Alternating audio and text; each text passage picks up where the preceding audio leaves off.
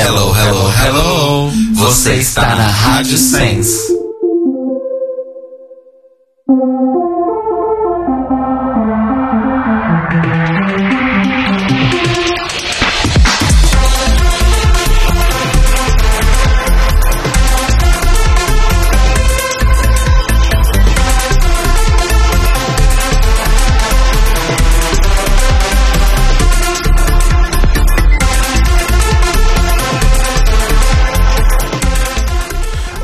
Amores! Estamos começando mais um The Libraries Open, número 106, para falar sobre a finale da décima temporada de RuPaul's A Drag Race. finale.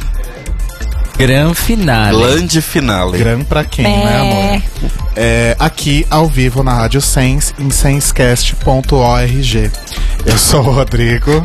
Sou Telo. E eu sou o Cairo. E eu estou decepcionada. nós, nós temos uma pessoa aqui que tá resignada. O, o, o meme da quinta-feira foi a Tata resignada, jogada no sofá com a mão na cabeça, sendo tipo, meu Deus. Por Cracker quê? de luto. Né? Enfim, está aqui com a gente, ela que dispensa apresentações, porque a gente já apresentou ela aqui umas quatro vezes. Então nem vou gastar meu discurso. Mentira, vou fazer, vou fazer uma apresentação bonitinha. ó. Estamos aqui com ela, que é a princesinha da podosfera brasileira. Sim, ela que é a nossa própria Sasha Meneghel. da podosfera. Né? Ela que é a nossa princesinha, a host do De Porquê pra PQP, o PQPcast, que explica os plot twists da vida real.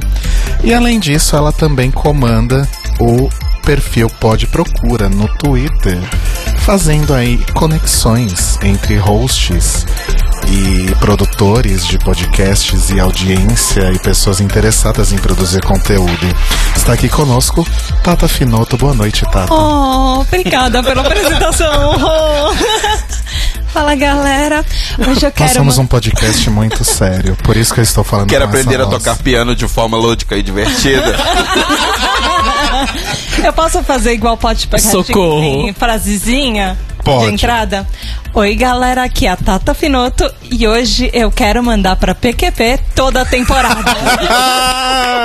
Eu gosto, gosto É ótimo, assim. porque hoje, como é a grande finale, a gente vai fazer o nosso, nosso momento de reflexão da temporada, né? Nossa.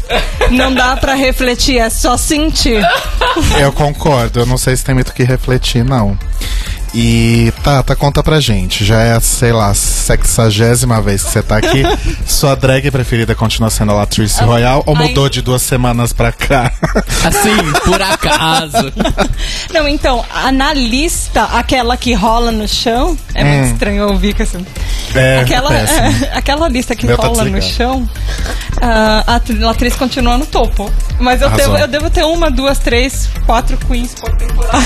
Eu adoro, então. E nessa é a Cracker, certo? Cracker, eu tinha. Eu tava torcendo pela Calorie, eu tava torcendo pela Dusty Ray, eu tava torcendo pela Yuhua. Você é que nem eu, né, amiga? Você torce por todos Pela- que saem primeiro. Tamo junto, bate. Bate, porque eu sou assim também. Eu tava torcendo pela Monet, eu tava torcendo Ai. por tanta gente. Monet maravilhosa, mas foi justiçada bem aí nos Minha 45. Sponge Queen. Né? Sim. Mas é isso, gente. Então a gente vai comentar tudo o que aconteceu aí na grande finale da décima temporada de RuPaul's Drag Race. A temporada X, né? Ah, Eu acho que é literalmente a temporada X do, do reality show. E vamos, né, tecer aí nossas considerações, nossas opiniões pessoais sobre tudo o que vimos. Antes a gente vai fazer aquele giro pelos comentários e e-mails e afins com o Telo Caetano aqui no Correio Eleganza. Vamos lá. Wait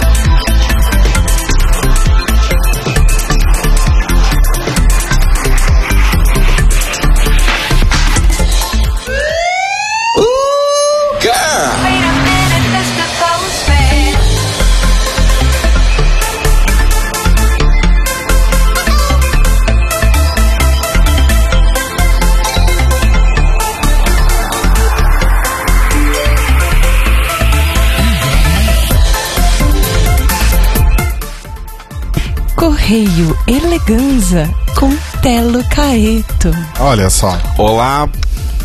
Boa noite, Brasil. Bom dia, Rússia.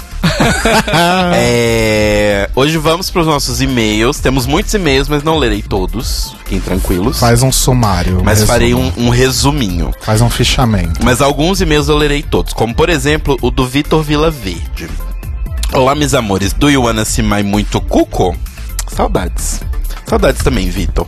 Alguns pitacos sobre o último episódio, o nosso último episódio. Nessa questão de Michelle ou RuPaul assinando como producer ou executive producer, não necessariamente implica em nenhum dos créditos que elas tenham decisões ou que invistam dinheiro no programa. Uma prática comum no mercado quando um ator barra artista se associa a uma produção, como qualquer crédito, é ele ter participação na RLP. Ou seja, ele ganha dinheiro com as vendas do programa barra filme e com isso os donos do dinheiro conseguem diminuir o cachê pelo trabalho deles na obra. Resumindo o que eu acho, elas mandam bosta nenhuma. Seguem um roteiro escrito por especialistas, roteiristas brancos e ricos escolhidos por diretores brancos e ricos, escolhidos por donos de canal brancos e ricos. Achei um número um bem contundente. É uma cadeia alimentar extensa, né? Exato. De pessoas brancas. É, então, mas esse negócio que ele falou de, de produtor, eu tava vendo, realmente isso acontece no. Em série de TV, principalmente. Sim. Tipo, o ator ameaça sair, ou tipo, a série tá fazendo um certo sucesso, então eles não querem perder o ator, mas ao mesmo tempo ela ainda não tá fazendo muito sucesso a ponto de pagar um cachê milionário. Então eles convidam o ator a ganhar meio que, tipo.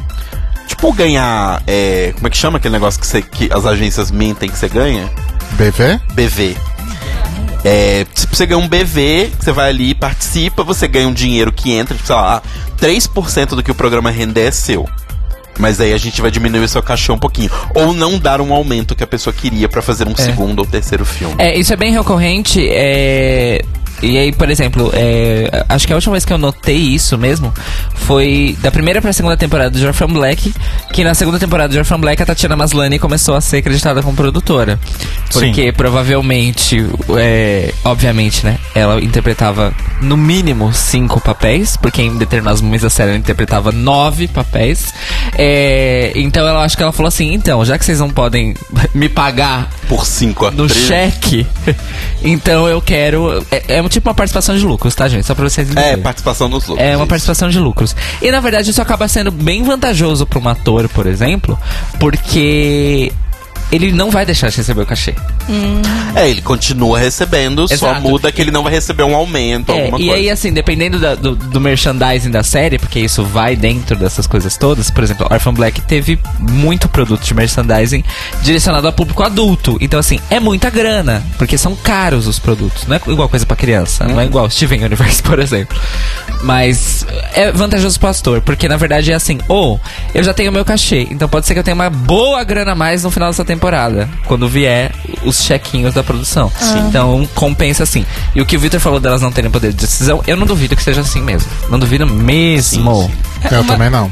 Uma coisa que lembrou esse e-mail, era uma coisa até que eu tava com, pra comentar com vocês, é que falei pra vocês já que eu tô que eu comecei a assistir Drácula. Fala perto do microfone, Tatinha. É que eu tenho um gate aqui, vou Ah, tirar tá. ele. Meu pronto. Deus, tira esse gate todo dia. Mas é porque pra não ficar muito ruído, mas tudo não tem bem, ruído vamos lá. aqui, Tá. amor. Então, eu comentei com vocês que eu comecei a assistir Drácula.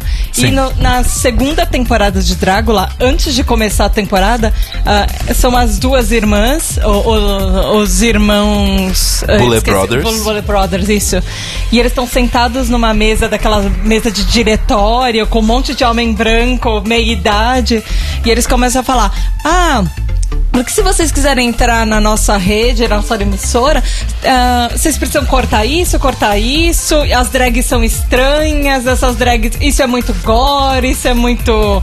E aí eles começam a falar todas as coisas que teria que mudar no programa para se adaptar a um público e ficar mais, mais palatável, que é o que vocês falaram no episódio de Reunion. E eles fazem até uma piada com isso, do tipo, a gente não vai se, se vender. Olha.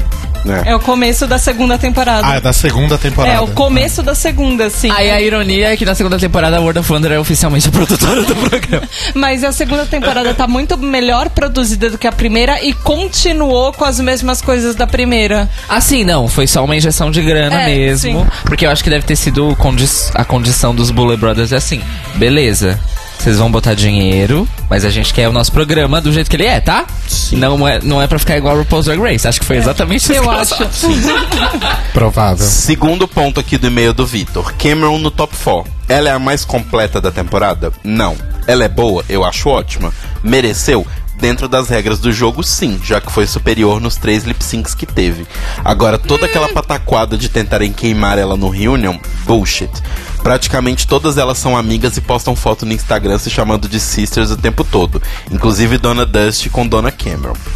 3. Achei tudo muito bem roteirizado para viabilizar a Aquaria Winner.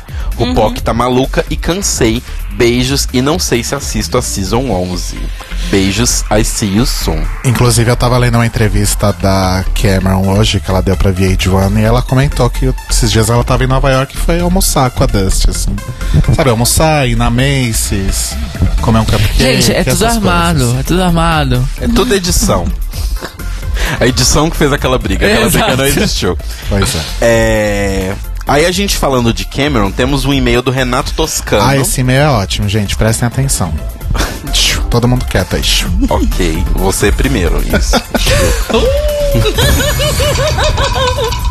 Ah, boa noite, acompanho o podcast há um bom tempo e gosto muito de vocês. Estão de parabéns e aguardo semanalmente um novo episódio. Mas apesar disso, tenho um questionamento. Gostaria de saber por que vocês não gostam da Cameron e menosprezam a presença dela no Final Four. E ainda questionam o fato dela ser quieta. Sou muito quieto e tímido também, e isso me atingiu um pouco, pois não?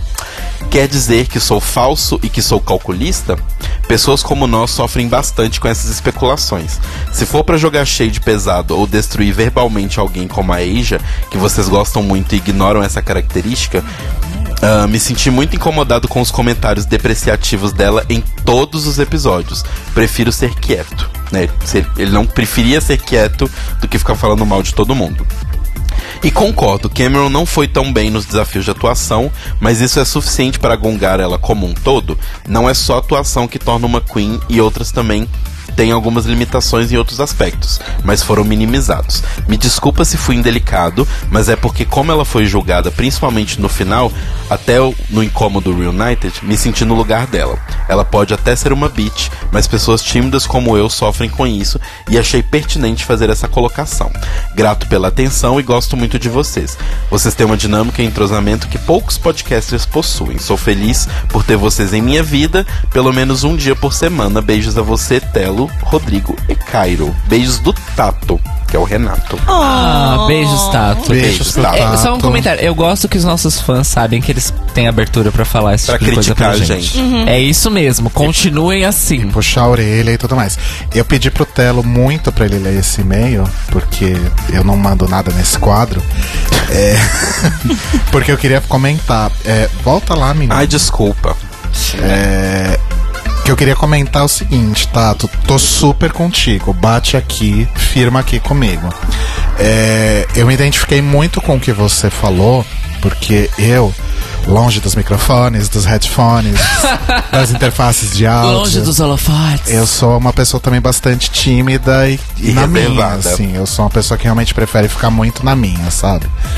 E, e eu sofro, inclusive, de uma coisa que se chama ansiedade social. Eu não sei se o termo é esse, eu posso ter inventado.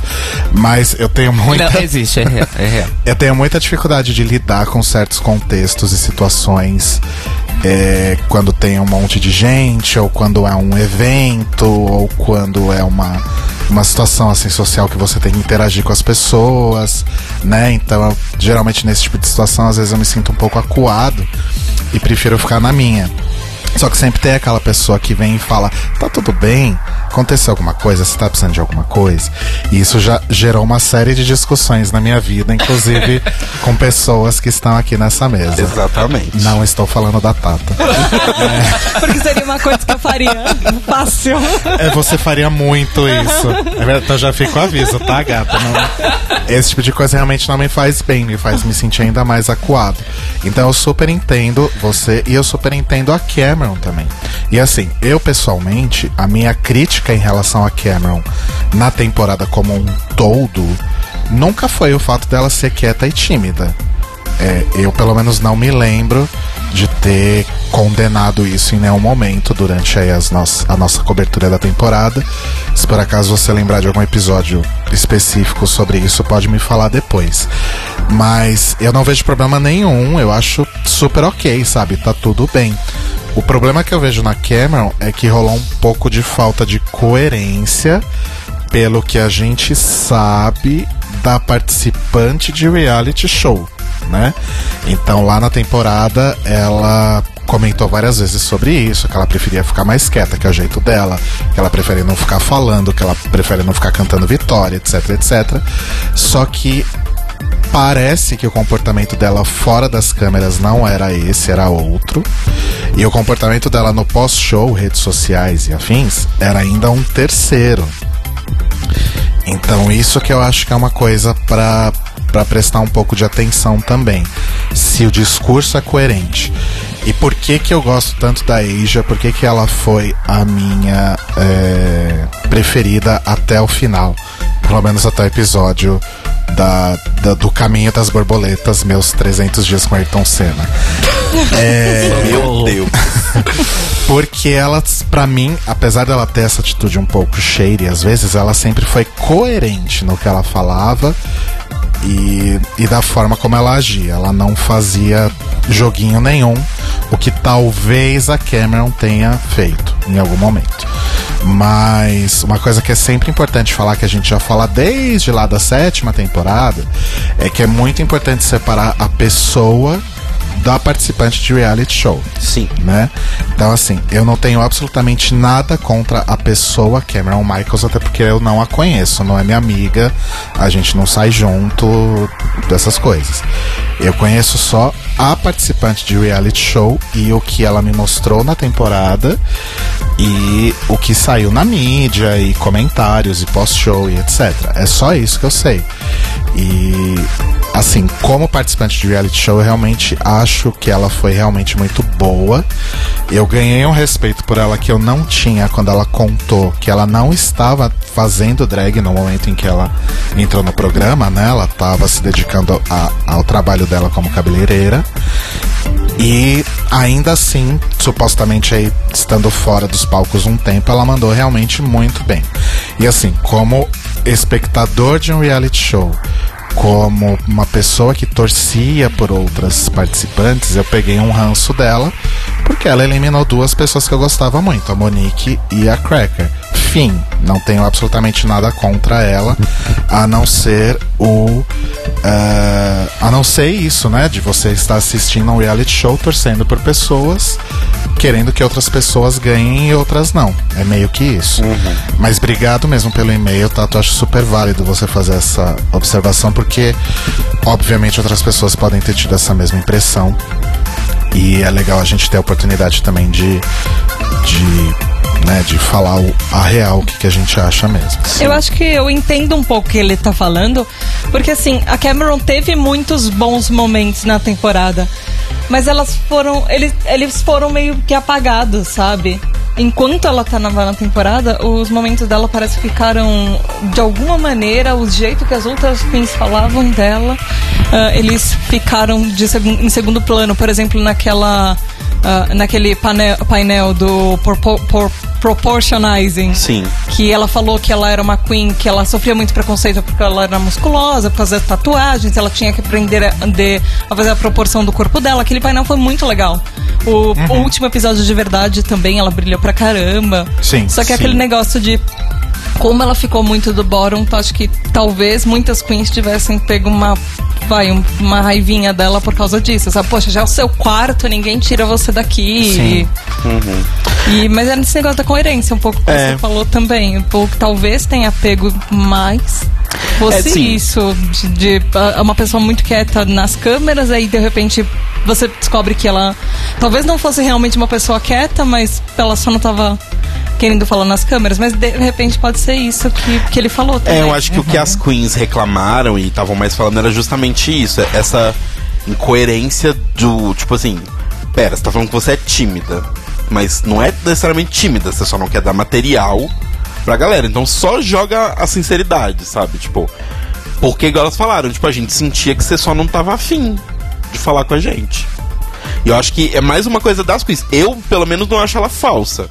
Eu sempre achei ela muito quieta, muito reservada. E isso poderia ser ruim pra ela no programa, porque eles não teriam narrativa pra ela, podiam acabar empurrando ela pra sair. Não funcionou, mas poderiam ter feito isso, né? Sim. É, inclusive eu, eu até elogiei a estratégia dela de não dar material pros produtores. Na verdade, eu achei bem. É, como eu posso dizer? Bem punk. Mesmo, você literalmente ir pro reality show com a ideia de que você não vai dar material pros produtores. Eu achei muito punk. Punk no bom sentido, tipo. Sim, sim. Sim, sim. E nosso último e-mail de hoje é do Gui Gonçalves. Tá sempre aqui com a gente. Beijos, Gui.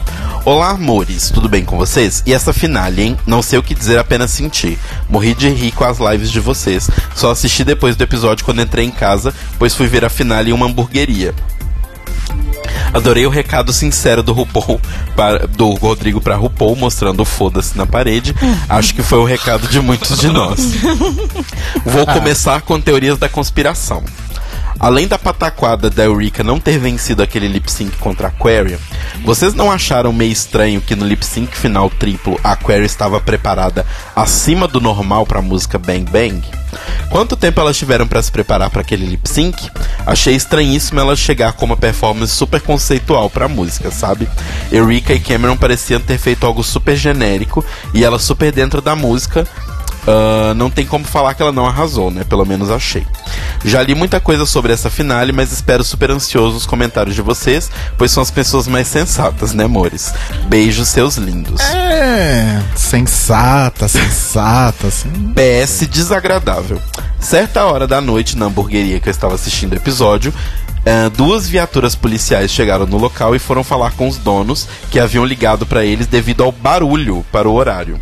O próprio dono disse que não fazia sentido, pois no dia anterior rolou o jogo do Brasil e o pessoal ficou comemorando até altas horas da noite e não houve nenhuma reclamação. Soube que rolou essa mesma situação em outro bar em que meu amigo estava assistindo o episódio também. Super irônico, né? Homofobia, homofobia. Então, um comentário sobre essa teoria da conspiração dele. É... Então, as queens sabem qual vai ser a música muito antes. Até pra, né, gente, ver letra e assim, elas não. E roupa. É, e elas. Não, não só roupa, mas assim, letra. Elas não têm uma biblioteca do iTunes que elas pesquisam na cabeça e vem a letra toda, o É. Genius. Eu acho que elas são avisadas, tipo, dias antes. É, A, não, a assim. RuPaul fala, prior to tonight, you were... É, blá, Sim, blá." sim. Então elas são avisadas. Da Aquária estar mais preparada do que as outras, talvez seja realmente só porque ela se dedicou mais em preparar. Fato. Mas se eu preparar é usar props, é... Bom, enfim, a gente vai Não, debater a gente vai debater sobre isso. Então não sei se, se é válido essa, essa teoria da conspiração, não. O que eu acho que é, pode ser levantado, a gente vai levantar no episódio, é ser uma música com três cantoras e terem três na final. No lip sync final. É, não, eu não acho que tem nada a ver, mas a gente pode debater depois. Mas, mas esses foram os e-mails principais. Um beijinho também pro Fúvio, pro Gabriel Souza, pro Luai e pra Pro Fúvio- Mia. Pro Fúvio de novo. Não, e pra Mia que mandou mensagenzinha lá no Mixcloud. Ah, arrasou. Beijo então pra mim, Beijos pro pra vocês, Mia. pessoas. pro Gui, pro Gabriel, pro Lowai e pro Tato, que já é meu amigo. Agora, bem rapidinho, os beijos de vocês, começando pela Tata. Isso. Eu achei que você ia falar começando pelo Caio. Não, porque senão a gente não vai sair daqui dele. hoje. Eu terminar rapidinho, Mori. Ok, vamos ser rápida. Beijo pra todo mundo no chat. Beijo pra vocês três que, que insistem em me convidar. Eu acho tão lindo isso. Até uma hora que vocês vão cansar de mim, mas tudo bem. Ai, Não meu tem como cansar de você, Tata. Ó, a, a, a Sad Girl. Sad girl. Sad Girl, hein? Beijo pro meu namorado que eu amo, Andrei, te amo. Ah, beijo pra Ná. E, gente, é isso. É isso. Arrasou. Beijo pra Podosfera, pronto. Toda a podosfera da Cairo qual Braga. você é princesa. beijo pro grupo de apoio do PQPQcast. Ah, PQPcast. É muito difícil falar e ouvir. Se você quiser tirar o fone, tá super de boa também. É. Eu fico curiosa. Você vai escutar músicas de fundo. Enfim. Exato. É, beijo pra todo mundo do chat. Um beijo especial para o Adriano Gasoli. Um beijo especial para o Ma- Mário Bezerra. E um beijo especial para Theo Maluf Rodrigues, meu queridíssimo namorado. É, e é isso. E um beijo especial para a Thaís e Fred Pavox. Pavox Sim, melhoras, Thaís. que não iam estar aqui hoje, como vocês viram na nossa live da quinta-feira, mas Taizinha ficou doente por causa desse merda desse tempo seco, então eles estão ouvindo a gente ao vivo, inclusive eles estão no chat. Beijos, amores. Beijos, amores. Tá vendo? Fui rápido nos meus beijos. Yay! Ah, Agora é só ou você não menos. voltar a cada beijo de todo mundo. Ai, eu esqueci um beijo muito importante. Vai, seu beijo. O meu beijo é pra todo mundo que tá ouvindo a gente, seja, seja ao vivo, seja Gravado. depois no, no videotape. É, beijo pra todo mundo que respondeu a, a nossa pesquisa, que ah, a gente já tá com a cabeça explodindo de insights, né? E, e foi realmente bastante importante e foi muito foda ler o que vocês escreveram lá, muito obrigado. E um beijo especial pro Ricardo Duarte, lá do Rio, que sempre pergunta como tá meu joelho. E como tá o seu joelho? E como tá o seu joelho? Ah, gente, tem dia que tá bom, tem dia que tá ruim. Hoje tá ruim, mas já, às vezes tá bom. Tá ruim, tá ótimo. Odiei, meus nota beijos.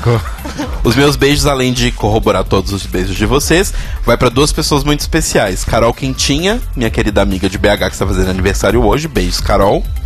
E pro meu querido amigo Marco Magoga, que está fazendo aniversário na quarta-feira. Olha só. Feliz aniversário pro Marco, verdade. Parabéns. Dia Mua. 4 de, nascido em 4 de julho. Vou fazer essa piada todo ano. Ele é basicamente um, um filme Super americano. American. Amer- Bom, e se você quiser. é, né?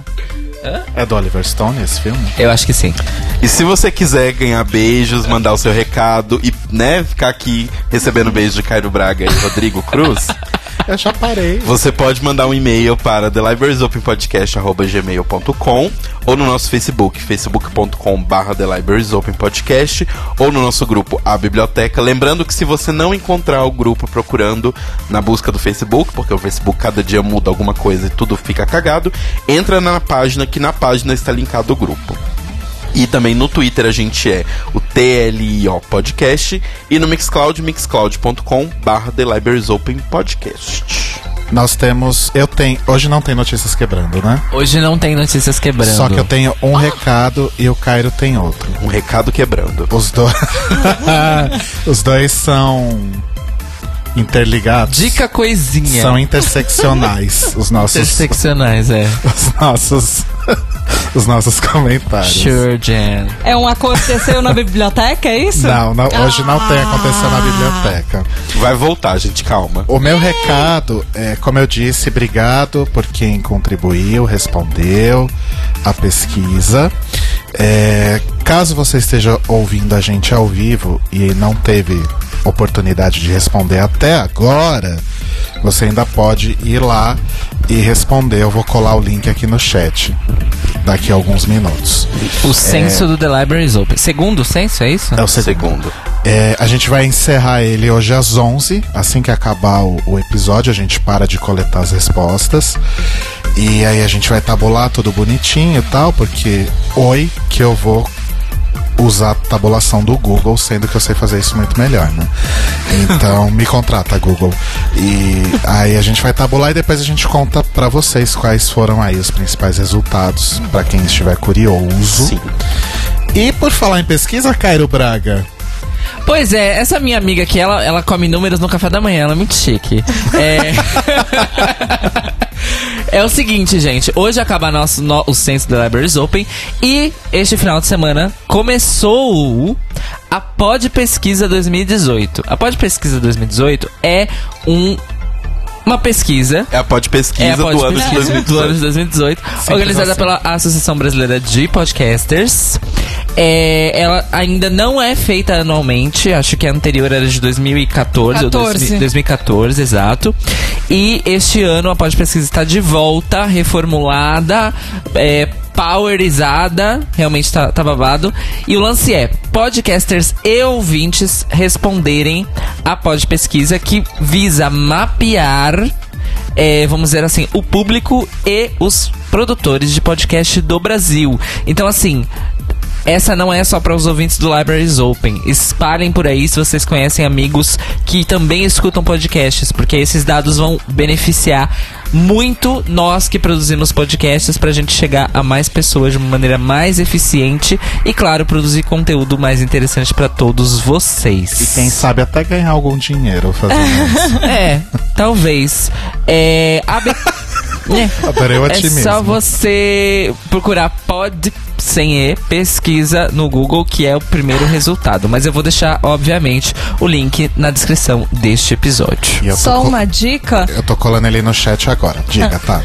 só uma dica, talvez ela não seja amigável pro seu celular. Então, pre- É. prefira responder no computador. Em, e preferencialmente num navegador baseado em Chrome 1, tipo Opera, Chrome e Firefox. Sim. Exato. É isso então? Vamos pro episódio? Vamos! Vamos para o episódio.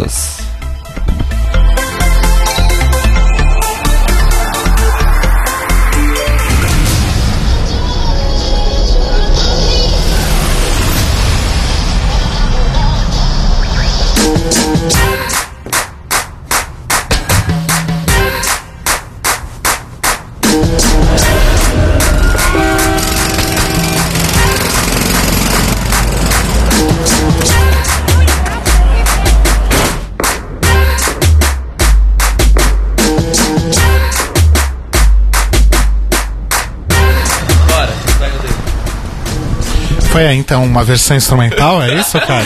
É, pois é, foi acidental, não tá tagueado certo aqui na minha, no meu rolê. Desculpa, gente. Cairo baixou a versão de karaokê.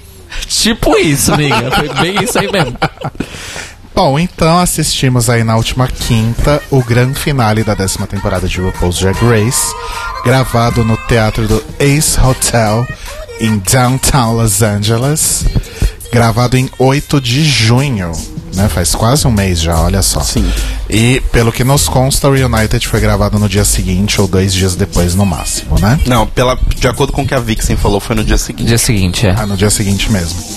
Bom, é, eu não sei se vocês repararam, mas um primeiro comentário aqui que eu tenho pra fazer é que talvez isso já seja uma tendência dos últimos anos e eu não tenha reparado até então, mas parece que a quantidade de queens ex-participantes do reality na plateia diminuiu, né? Sim. Nessa, por exemplo, eu reparei, posso ter perdido algumas pessoas, mas eu vi a Morgan, a James, que até foi fazer pergunta, né? A Alexis Mateu, que foi mostrada várias vezes. A Mariah, que foi fazer pergunta também. A Farrah Moon, maravilhosa, linda, tava linda de morrer. E a Kimora Black.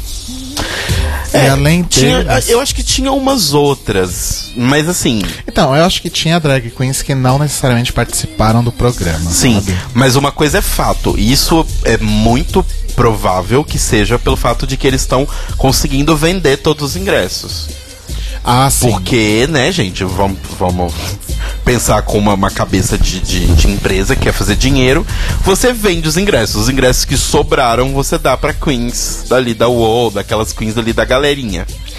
E fora que nem Adorei. todas, nem todas as queens ainda têm essa disponibilidade de parar a vida pra ir assistir finale de Drag Race, né? Pois Elas, é. elas têm uma carreira. Além dessas pessoas na plateia, a gente viu também o Zaldi, né? Que é o figurinista da RuPaul.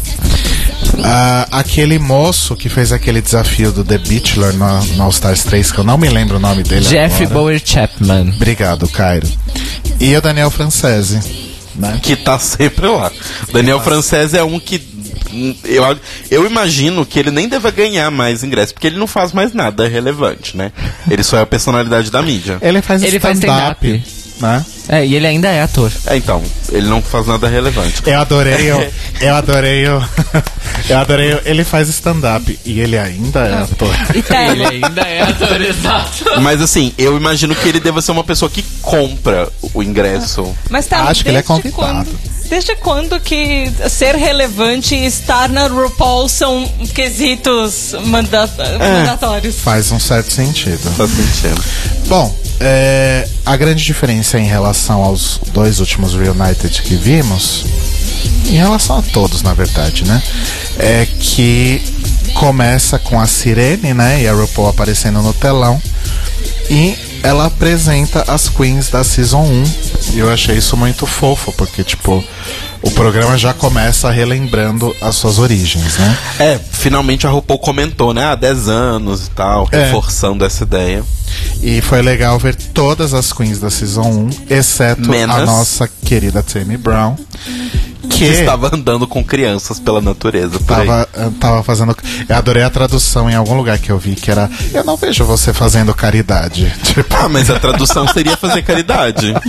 Eu não vejo você levando crianças pra passear no Parque do Ibirapuera. é, Tammy Brown que estava na Austrália em turnê com Trixie Mattel. e agora ela está onde? Agora, no momento, eu acho que ela ainda está em São Paulo, na casa de uma pessoa que eu comentei semana passada isso, Sim. né?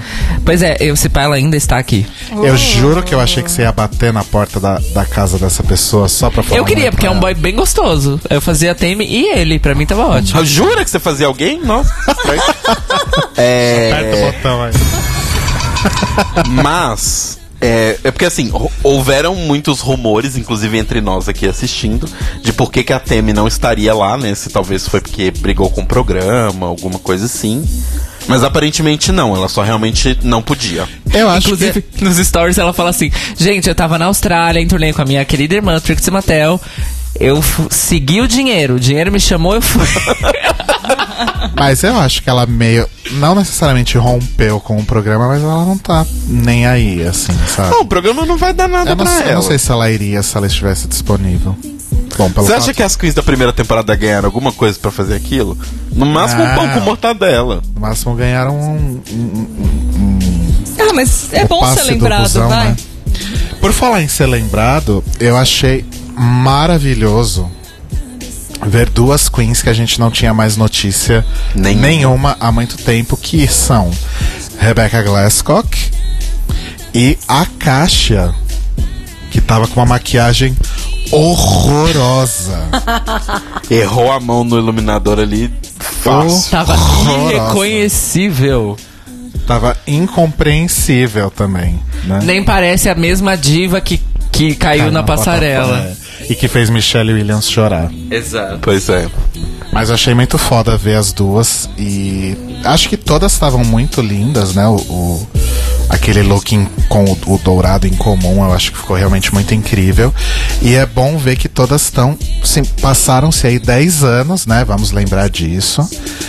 E estão todas maravilhosas, arrasando muito. Aqueles lip syncs foram incríveis, né? Melhor momento da noite, na minha O opinião. melhor momento da noite. A gente vai falar Sim. disso muito em breve. Na verdade, pra mim, o melhor momento da noite foi outro, mas a gente. O que dá vontade até de fazer um All Stars primeira temporada. All Star Season 1, eu a É, então, eu achei muito legal eles resgatarem a, a primeira temporada, principalmente porque tem toda aquela coisa da Lost Season e tal. Mas eu senti um pouco de falta de um investimento no tipo, ah, esses são os 10 anos. Pareceu uma comemoração, mas uma comemoração meio tipo. É, sabe? É, se tivessem mais queens de outras temporadas. Porque, por exemplo, assim. eu acho que é, que é um tipo de coisa que, assim, se eles efetivamente queriam fazer uma grande comemoração, é uma coisa de eles pagarem a, a, a Temi, por exemplo, falar: olha, eu sei que você vai estar em turnê e tal, a gente. Vamos tentar pelo menos esse dia você tá aqui, a gente quer fazer uma coisa especial. Porque assim, foi legal, mas foi uma coisa meio jogada, eu achei, sabe? Eu achei que pra 10 anos merecia Eles- uma coisa maior. Eles devem ter pensado isso meio em cima da hora, será que não foi, não? Ah, Não foi uma coisa nossa, estamos planejando aqui desde o começo que a gente vai chamar elas. Não, É, deve ter sido então. igual o- a, a última temporada do All Stars. Ah, nós pensamos ni- nesses props de, ah, do seriado depois que ele já tinha acontecido. E Sim. agora tá- tá pra acontecer e a gente tá pra lançar. O que, que a gente pode fazer pra torná-lo especial? Ah, vamos colocar isso? Pode ser. Uma coisa meio de cima da hora mesmo, eu acho. O Sérgio comentou aqui no chat que a Bob e a Monet falaram no podcast delas que o vestido da caixa era, no, Ali- era do AliExpress. Bom, Olha, eu não. Eu, eu sinceramente não vejo problema. Também não, mas achei Tem muito uns vestidos. maldoso esse comentário. Tem uns vestidos bem maravilhosos. até porque o vestido dela era lindo. O problema era a É, cara. o problema não era o vestido nem ela, o problema Não. é que o iluminar. Tipo assim, se a Pharamon exagera no, no, no iluminador, ela tava tipo três vezes Pharamon ali. Tava. É. e- e- e, assim, se aquele vestido realmente é do AliExpress, ela deu sorte, porque normalmente as roupas do AliExpress Não é uma no né? site e outra quando chega na sua casa. Sim. E assim, é. Eu não sei se. Bom, em primeiro lugar, já fico surpreso por saber que Bob e Monet têm um podcast. Já vou. Sim, elas têm um podcast que elas brincam com o fato de serem gêmeas. Já aspas. vou assinar, inclusive, o feed. É, e eu acho que, na verdade, aqueles looks talvez tenham sido arrumados pela produção, ou pelo menos parte Hum, deles, porque duvido. o dourado era muito igual de todos. Não, duvido. Foi uma coisa do tipo, venham com uma roupa dourada. É, mas- Também acho. Tipo mas- promo, tipo é, look promo, sabe? Mas eu entendo o. Tá saindo? Tá. eu entendo o, o que o Rô tá falando, porque é a mesma coisa que você falar, sei lá, casamento. Ah, o, o vestido do casamento é verde. Cada pessoa vai sair com um verde diferente. mas tá verde, muito igual. Mas verde é um range, né, gente? Mas mesmo Dourado dourado, serra pode ser, menos. pode ser ouro Alzheimer, velho, pode ser, sei lá. Alzheimer já tá abrindo, Cada já um tá abrindo a entende Pantone dourado aqui. como uma coisa, por exemplo. O dourado que você aparecer seria, por exemplo, diferente do dourado do Cairo, que as Ah, tecnologias não, quentes do gente, a produção não. Dele, sei gente, lá. eu tô falando bem sinceramente, a produção não gastou um real com elas ali. Tadinho, Eu duvido gente. muito. Não, eu acho que elas receberam um cachezinho porque Não, elas. cachezinho. Mas eu tô falando assim, ninguém falou assim, ai, nossa, eu vou te dar uma roupa pra ficar Ah, mais. não, isso com certeza não. Elas ganharam cachê porque elas eram, elas foram atrações. E teve ali um ensaiozinho, então elas tiveram Sim. que ganhar cachê. Mas da roupa, nem fudendo. Não. E uma coisa, vocês acharam de certa forma poético o fato da Bibi, a primeira vencedora, né, e recém-resgatada, é, Do anunci churrasco. anunciar o negócio do ah, é, Start Your Engines and may, may the Best Woman Win. Tipo, eu, eu senti um leve cheiro de aposentadoria Nossa, da RuPaul. Ai, isso. tomara. Uma breve essência de aposentadoria. Ã de aposentadoria. Mas, gente, assim, se a RuPaul já não manda porra nenhuma, a Bibi vai mandar três vezes menos, né? Mas você acha que a Woke é o quê? Uma apresentadora que seja carismática o suficiente pra não perder a audiência e que seja pequena, entre aspas, o Fantoche. suficiente para dar menos problema do que a RuPaul falando merda no Twitter. Afinal, É. ela, a Bibi não foi escolhida pra ser a próxima RuPaul, porque ela estava seguindo os passos, Pois e blá é. blá blá, Zivia Gaspareto, o caminho da vida, está, se- está sendo a próxima, e blá blá blá. Eu só sei que eu assistiria a Zahara's Drag Race. Cameroon's Drag Race. Ela podia ser apresentadora em Camarão, mas lá é crime, então não pode. Eu veria esse programa. Drag Race Cameroon. Ah, ela podia fazer. no final. Bibi Tipo- Zahara Benes, Drag Race Cameroon. Ela podia fazer alguma coisa tipo liga de futebol, que tem a profissional e os júniors. Gosto Ela podia dessa treinar ideia. os júniors, já que aquela academia que eles fizeram, a Boa Drag U não deu certo. Ah, então é academia. Então eles vão copiar o formato de academia de drags. Eu já falei que eu acho que tinha que ter um- uma, uma, uma temporada onde cada vencedora escolhia uma filha ou uma, tipo, alguém pra ela poder levar e ela era tipo a coach dessa fulana.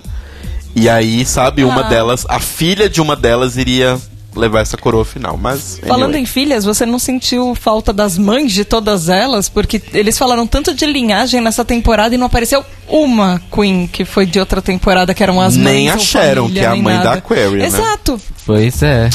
Então, até onde eu. Ah!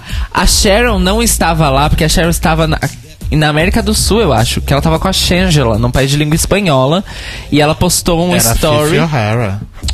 A Sharon Needles, ela postou um story em que ela tá Ah, não era. assistindo ao vivo, afinal a Shangela tá do lado dela. É um país de língua espanhola porque tudo em volta dela tá escrito em espanhol e as bichas em volta dela estão gritando em espanhol. E aí a, a, a Aquaria vence e a Sharon fala: Congratulations, baby, I'm proud of you. É. Mas a Fifi realmente, a Fifi realmente tava no Peru esses dias e daqui a duas semanas ela vai estar no Brasil. Oi? Exato, em São Paulo. Em São Paulo, faze- falando sobre cosplay num evento no Mart Center, do lado do Center Meu Norte. Deus. Vocês podiam fazer um quadro. Eu queria ir lá falar com do ela, Cairo. gente. Porque o Cairo sabe todas as fofocas da Podosfera. Nada e né? fofocas da. Ah. Ele sabe, onde é que, ele sabe onde é que as pessoas estão hospedadas. Daqui a pouco ele vai saber onde é que a Phoebe Isso- vai, isso é estar na casa É de o quem. mundo pós-Instagram, gente. A gente sabe tudo. Mas eu queria ver a Fifi, que talvez entrevistá-la. Se vocês não quiserem ir, eu vou. O meu maior nível de stalker foi o dia que o filho da Bjork anunciou que ia ser pai. Ai, pronto, de Meu novo. É o meu maior nível de stalker. Ninguém se importa! Ninguém se importa! Bjork vai ser avó! Eu tô falando que vocês precisam de uma coluna de fofoca do Cairo. Vai ser tipo Vamos aquela lá. do YouTube, que os youtubers começam a fazer fofocas Não, nin- entre ninguém, eles. ninguém precisa passar por isso. Queens da Season 10. A gente é podcast. Aí né? tem os look. Queens da Season 10 começa com a Vandy Vende. repetindo a sua saída de costas. né? Avenges. The Avenges. Sup- Nossa, Super icônica. Infinity Walk. Então, mas Vocês querem, vocês, nossa, Cairo. vocês querem comentar looks, gente? Eu anotei umas coisinhas eu queria pra falar sobre só os looks. determinados looks, então eu vou pular. Eu queria comentar todos os looks, porque esses são os únicos looks que a gente vai poder comentar. Então vamos falar da que Então, a vocês Vendi acharam? tava um look bonito, bem estruturado. Porém, no momento em que ele foi transportado do lugar onde ela estava até lá, ele deu uma leve amassadinha. Ok. Então, assim, Ai, tava, tava legal, mas tava amassadinho. Mas tava bonito, tava bonito. tava legal, mas tava estranho. Tá tudo bem, mas tá estranho. Tá ruim, tá ótimo. É isso? É, bem isso. Comentários sobre Vandy, gente? Então, Vende Maravilhosa, que ganhou um momento só seu. Novamente, a RuPaul já escolheu a vencedora da 11 temporada, né?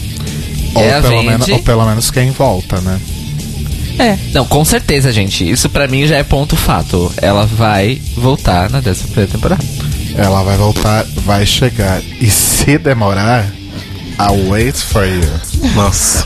Eu queria ver ela entrando naquele workroom de novo, de costas, falando, vende! Gente, seria lindo ela entrando de vende." costas. Eu quero isso. Aqui. Eu já quero isso. Ah, tá rolando um lookbook aqui. Vamos lá. Lookbook no RuPaul's Drag Race Olha, eu, Wiki. eu não tinha reparado na parte de baixo do vestido. Eu não, não tinha. Tinha uma cauda? Não reparei essa cauda, não. Tava bem bonita essa roupa. Tava Não, bem tava bonita. mesmo. Só tava amassadinha. E talvez eu tenha gostado mais dessa roupa do que da do Reunited. E Não, no Real Não? United eu prefiro. a do Brunette eu achei mais linda. Ah. Continua aí, Rodrigo, enquanto eu faço conexão. Tá. Depois nós temos a Calorie Kardashian. É, que é, nesse caso eu achei que ela tava mais bonita no Reunited. Então, ela tava mais bonita no Real United, gente. Eu gostei da ideia do arco-íris. do Então, arco-íris eu achei a dela. ideia muito legal, mas tava extremamente shopping mall elegância, assim, sabe? Não tava tipo chique. Porque assim, uma coisa é, sei lá, você vai voltar pra finale, você tem que estar tipo, uau, sabe? E ela tava bonita, mas não tava uau. Mas explica pras pessoas por que que a gente gostou do, do look do Reunited mais. Então, eu gostei antes de saber essa, essa informação, mas descobrimos que o melhor vencedor de Project Runway de todos os tempos, que foi o vencedor do Project Runway All Stars 1, que é o Mondo, ele que fez a roupa da Calorie. Então arrasou muito. Muito legal. Sim, mundo maravilhoso. Assistam Project Runway pelo menos a sétima e oitava temporada, que é o que vale. Sim, E o All Stars 1, né? sim. Depois nós temos a Yuhua Amazaki. Maravilhosa. Eu Ai, falei maravilhosa. certo o nome dela? Yuhua Hamas. Maravilhosa. Ah, então. Ela foi com um traje típico chinês, né? Porque ela Aham. é Uma versão de ascendência pornô. chinesa. Exatamente. E me lembra muito o look da Natalia Pliacan no Drag Race Thailand. Quem tá assistindo Drag Race do casamento, Eu ainda né? não comecei, gente. O, o look do casamento. Sacanagem. É. Então, ela me lembrou ah, de umas novelas chinesas que eu assisto, que elas passam no- na cidade imperial chinesa, que é naquele tempo do, da cidade proibida, dos grandes imperadores e tudo.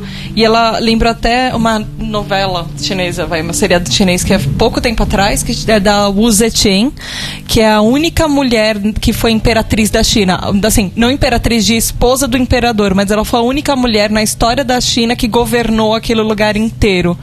E ela parece muito aquele look. Tirando que o vermelho tem um negócio de cerimonial, que Sim. eles usavam de- em casamento e coisas festivas de fortuna e coisas assim. É, esse look da participante de Drag Race Thailand que eu falei é justamente um look de, De casamento. O challenge era de casamento, inclusive. E, E- esse adorno de cabeça é muito Não, parecido. esse adorno de cabeça é maravilhoso, esse leque é maravilhoso, a roupa toda é maravilhosa. Provavelmente, muito provavelmente ela fez, né? Sim. Porque ela é uma costureira maravilhosa. Sim. E assim, eu tô muito impressionado com ela e depois dançando e fazendo movimentos com esse negócio esse na cabeça, adorno. porque esse negócio deve pesar uns 10 quilos. É, tanto que ela meio que se desmontou depois, né? Do, da metade pra frente do programa, ela tá sem o. Sem o- a cabeça? o- sem a cabeça.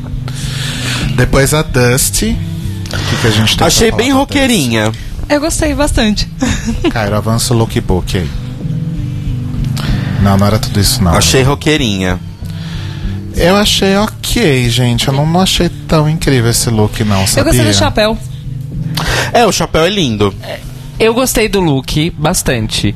É, eu achei que era um look Gaga, prime... Gaga The Fame. A Gaga da época do The Fame iria numa premiação com este look.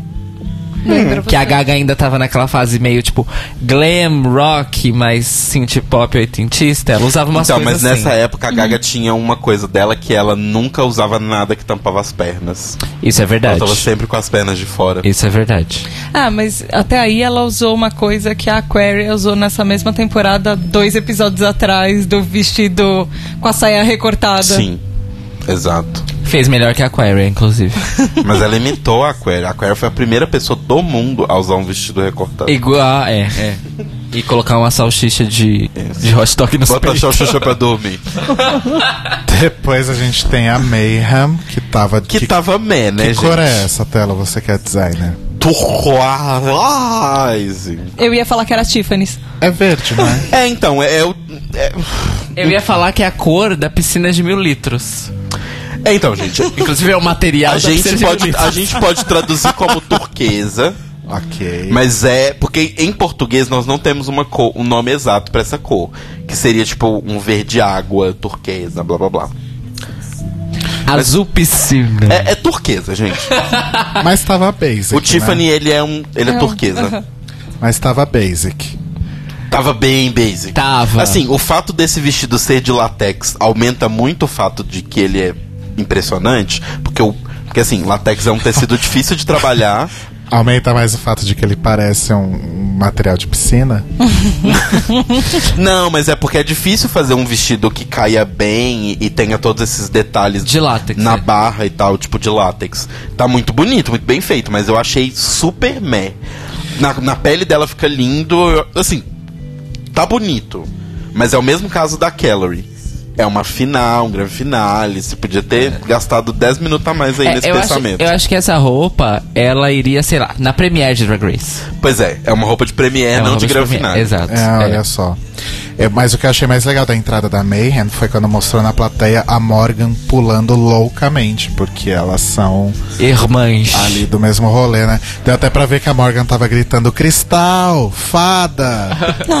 Fada do Drag Race. Deu pra perceber certinho, assim. na- Exato. na Só leitura rapidão, labial. o Mário Bezerra disse que na verdade o programa da Bibi vai se chamar Rakatititatatás Drag Race. Ser bom Drag Race. Depois a gente tem. Blair, maravilhosa, rainha. Melhor look. Esse look também é do Então, Mundo esse Guerra, look gente. foi feito pelo Mondo. E detalhe: todos os looks que a Blair tá usando em todas as festas de Premiere, todas as coisas desse finalzinho de Drag Race, são todos do Mondo. E inclusive esse look é um conjuntinho com o look que ela usou no Reunited. O Reunited ela tava Sim. tipo de camisola. Ela usaria aquela camisola por baixo desse vestido. Gente, siga o Mondo Guerra no, no Instagram. Melhores looks. Sim. Mundo maravilhoso. Melhores Esse look looks. tava muito bem feito, gente. Muito bonito. Muito, muito, muito, muito, muito. Tava, muito, ela muito tava bem bonito. incrível. Pra mim é uma das três melhores do, dessa gran finale, é a Blair, com certeza. Eu também acho. É, depois a gente tem a Monique, que fez aí um review, né? A Monique tava com três looks durante toda a noite. Ela fez lá o review e mostrou um vestido de brown cow Brown Cow. que virou, Stunning. que virou a sua marca registrada aí da temporada, né? Nesse caso é Brown Cow mesmo. Dessa vez é Brown É, Cow. não, é uma, não é uma girafa. Exato. E aí, Stunning. ela tava com o vestido todo, né, com a roupa toda laranja. Aí ela tem essa versão do vestido todo brown cow. E depois essa cauda sai e fica um- uma brusinha brown cow. Isso. E uma calça bem bonita, É, inclusive, o- bem cortada. Antes é um jumpsuit laranja. Isso, Com- depois vira um vestido com brown cow. Depois Fiz um o vestido, vestido. E depois uma brusinha com calça. Exato. Arrasou. Três looks em um. Três looks, é assim que faz, gente. E eu achei babado a, Podia ter feito isso na temporada, mas tudo a, bem. a transformação de jumpsuit pra vestido. Achei um babado, babado, babado. Então, na temporada era mais difícil porque ela ainda tava com struggle de grana. E ela tá linda, Ah, gente. Será que ela eu já amei, conseguiu sim. fazer uma graninha melhor, gente? Ah, sim, tá Ah, fazendo um monte marcando de show. agenda, né? Ai, minha tomara, Miss porque ela Congeniality. merece. Tomara porque ela merece muito. Muito. Depois da Monet, nós tivemos... Vic. Da Monique, A, depois da Monique. da Monique, a gente teve a Existe, Vic, sim. a Vichen. Que Então, tava maravilhosa. maravilhosa. Purple Rain. Além de estar bem gata, eu queria realmente dar parabéns pra essa pessoa que montou o look e, né, não sei se foi ela ou se foi uma outra pessoa, mas assim, parabéns, porque a pessoa conseguiu comprar um tecido do vestido exatamente da mesma cor da peruca. E Yes. não existe uma separação de tom nenhuma, é a mesma cor exata. Então, assim, Sim. parabéns e ela tá bem bonita. Eu achei lindíssima. E eu posso falar uma coisa que, que eu tava reparando esses dias e que eu fico muito feliz? Que eu vejo muito na Vixen e na Aquaria. Elas são queens que não usam peito. Quase nunca. sim. Pelo menos Exato. eu não me lembro delas usando em quase nenhum look. Acho que só no de sereia pra dar uma complementada. E eu tô muito feliz que a gente não ouviu em nenhum momento nessa temporada que elas. Ai, você não tá com corpo de mulher. I'm getting by. Porém, pode ser que isso venha muito do fato de que elas são magras. Pode ser. Mas vou, vou tirar a minha problematização desse pequeno Uhum. momento e dizer que bom que não ouvimos esse tipo de comentário. É. Porque não faz a menor falta. Mas, é- mas eu acho que é porque a Michelle tomou look. no cu, porque ela criticou isso na Violet no primeiro episódio ou no segundo, e a Violet ganhou a temporada. Era isso que eu ia falar. Esse paradigma foi quebrado pela Violet Chachkin. É. Só Já uma- tinha Não, sido quebrado dizer, teoricamente assim, pela Raja lá na terceira Assim, temporada. vou né? colocar uma grande vírgula aí. Foi quebrado para queens magras, É, como o Tela acabou é. de citar. É, a- Não é qualquer uma que pode chegar lá sem peito, não. Eu gostaria de dizer que a Tata foi desmascarada pelo Victor Orrest e no chat e pela nossa querida Priscila Armani. Você é Dorameira! Dorameira! Sou. Dorameira. Com orgulho. Muito. Que é isso? Viva a indústria do dorama. Cadê o podcast dorama. de Dorama? Cadê o podcast de Dorama? Dorama é novela. É, é, mas na verdade. Ah, aquelas novelas que passam na, na, é, na Band na antes do Masterchef. é, eu Sim. sou C-drama. Que é, Ah. a, que é a, e eu gosto da China. Dorama é do Japão. Ou- E da a, Coreia A gente usa pra dorama pra tudo aqui no Brasil, mas tecnicamente eu levei já uma bronca do Maurício, que era do PQP. Hum. Porque no Japão, é dorama é só japonês. Sim. Se chama dorama porque é de drama. Exato. A Dorama. gente tá, às vezes, quando a gente tá esperando começar Masterchef, a gente assiste. Que é, não é outro canal, na verdade, não é nem na É, Band, na verdade. é na TV Mulher, sei lá. É esses canal de TV Anyway. aberta, né, gente? TV aberta é um grande... Depois da Vixen É um, temos. TV Depois da é um Vixen temos. Monete. Todo mundo me corta nesse podcast, tá? Você tá bem. É porque não tá na hora de falar de novela coreana nesse momento. Ah, caguei pra você. A nossa Queen Monet foi com Esponjinha. uma versão cara e bem feita do vestido de esponja. Exato. Eu gostei que ela tá bem no clima da Copa. Bem torcedora Ah. do Brasil. E eu achei muito legal porque realmente é uma versão rica, porque no cabelo dela esse ângulo que a câmera pega que tava filmando ela não dá pra ver, mas ela tem tipo um enfeite de Ela, bolhas. é, ela tem umas bolinhas. É, umas bolhas que vão crescendo só, no cabelo. É uma referência ao look mesmo. É, uma referência ao look de esponja. E diferente do Reunion, que ela foi com o mesmo brinco azul de, entre aspas, água. Sim. Agora ela não tá com o brinco de água. Olha, bem bolado. Arrasou. Gostei. Tava bem bonita. Depois da Monet a gente teve a Cracker, que foi com Maravilhosa. que supostamente ela queria ter usado no desafio Good vs Evil. Obviamente uma versão é, low budget, né? Que, que ela teria produzido no, no episódio Cracker, coração. Presta atenção no, no episódio. Não no que a gente tá falando. Não, é o É, vestido desculpa, preto. gente, Cairo não, não tem foco. Cara, é muito difícil, Não gente. é isso, eu tava. é, tá, Nossa, não tem Ah, foco. olhar. É, aí a Cracker tava com esse look que supostamente é uma versão upgrade e com mais budget do que ela teria feito no desafio do Good vs Evil se estivesse viva. Mas ela tá com muito cara do Wicked Witch of Sim. the West. Sim, mas eu acho que a referência é essa. e- é. Mas eu acho que a É, referência é é bem essa. essa. E assim, eu só digo uma coisa pra Cracker. Eu sei que não é o personagem dela, eu sei que não é a Brand, etc. Mas eu amo a Cracker Morena. Amo. Gosto a também. Cracker morena tá. Gosto Amo. A Cracker ruiva também fica muito bom. Então, também fica bom, mas eu, Ruiva, é que ruiva ela usa mais. eu acho ela tão bonita morena. Eu acho que ela destaca muito, não sei. Acho que ela fica bem legal. Assim como a Asia loura é a melhor Asia pra mim. Depois, Porque ela da, fica tipo a Beyoncé dourada. depois da Cracker temos a Aquaria. Que Aquaria, que foi com o Earpiece. Ai. Não, esses, esses são os looks do, do Reunited de coração. Aí, aí, aí. Aquafina. Com a Bona máscara de dormir, que a Tata tem uma igual. Então, É. Então, sobre a máscara de dormir, eu descobri uma coisa que a Manila comentou. Essa máscara ou é a própria, ou é um, uma, uma cópia feita de uma máscara da Dior. E aí eu fiquei bem decepcionado, porque eu realmente achei que tinha sido uma ideia brilhante da Aquaria. Até descobri que não era uma ideia dela. Então, né? Mas coração, até aí, parece que todo mundo tava com o look de algum designer aí. Até aí a roupa Não, dela mas- parece a roupa de saco de lixo que já entraram em outra temporada. Parece mas a quem roupa sou de eu saco pra de falar? lixo, sim. Mas é porque. Era o quê? É vinil isso? Ou é latex? Parece vinil. Parece vinil. Mas é porque eu fiquei assim, falei, ai, nossa, ela teve uma ideia visual bem legal. Mas é porque não é tipo um designer que trabalhou em conjunto, não é tipo um Mondo, ela sentou com o Mondo e falou, vamos fazer tal coisa. Ela tá parecendo é tipo. uma- Dior, tipo. Tirando a máscara, ela tá parecendo uma Meryl Streep nos anos 70 com essa, com É, essa então. maquiagem, com esse cabelo. Eu acho que ela foi mais simples, z- mais simplesinha, justamente pra destacar o negócio no olho. Porque ela, né, se ela fosse com uma roupa super espalhafatosa, ia perder o efeito. Eu gostei, eu não achei que tava feio, eu achei legal. Ah, não, é um look bom, sim. Ah, É, E é bom. um look de gran finale. É. Eu, eu, eu peguei birra dela. Então vai ser Ah, difícil. já passou. eu, eu, eu não pego birra porque assim, gente, já passou. Não ganhei nada com Pensei isso. que É, tava também, re- mas eu- pensei É. que você tava resignada, tem até o meme da Tata Também. resignada. Mas, né? Eu, é, você, pra vocês três eu já mostrei, mas ouvintes, eu tenho exatamente o mesmo look da, da Aquaria, ou pelo menos o óculos dela. Eu comprei numa promoção da Kit Kat há uns três anos atrás. Tá e é uma máscara dela. de dormir daquelas de avião que desenharam dois olhinhos nelas. É igual.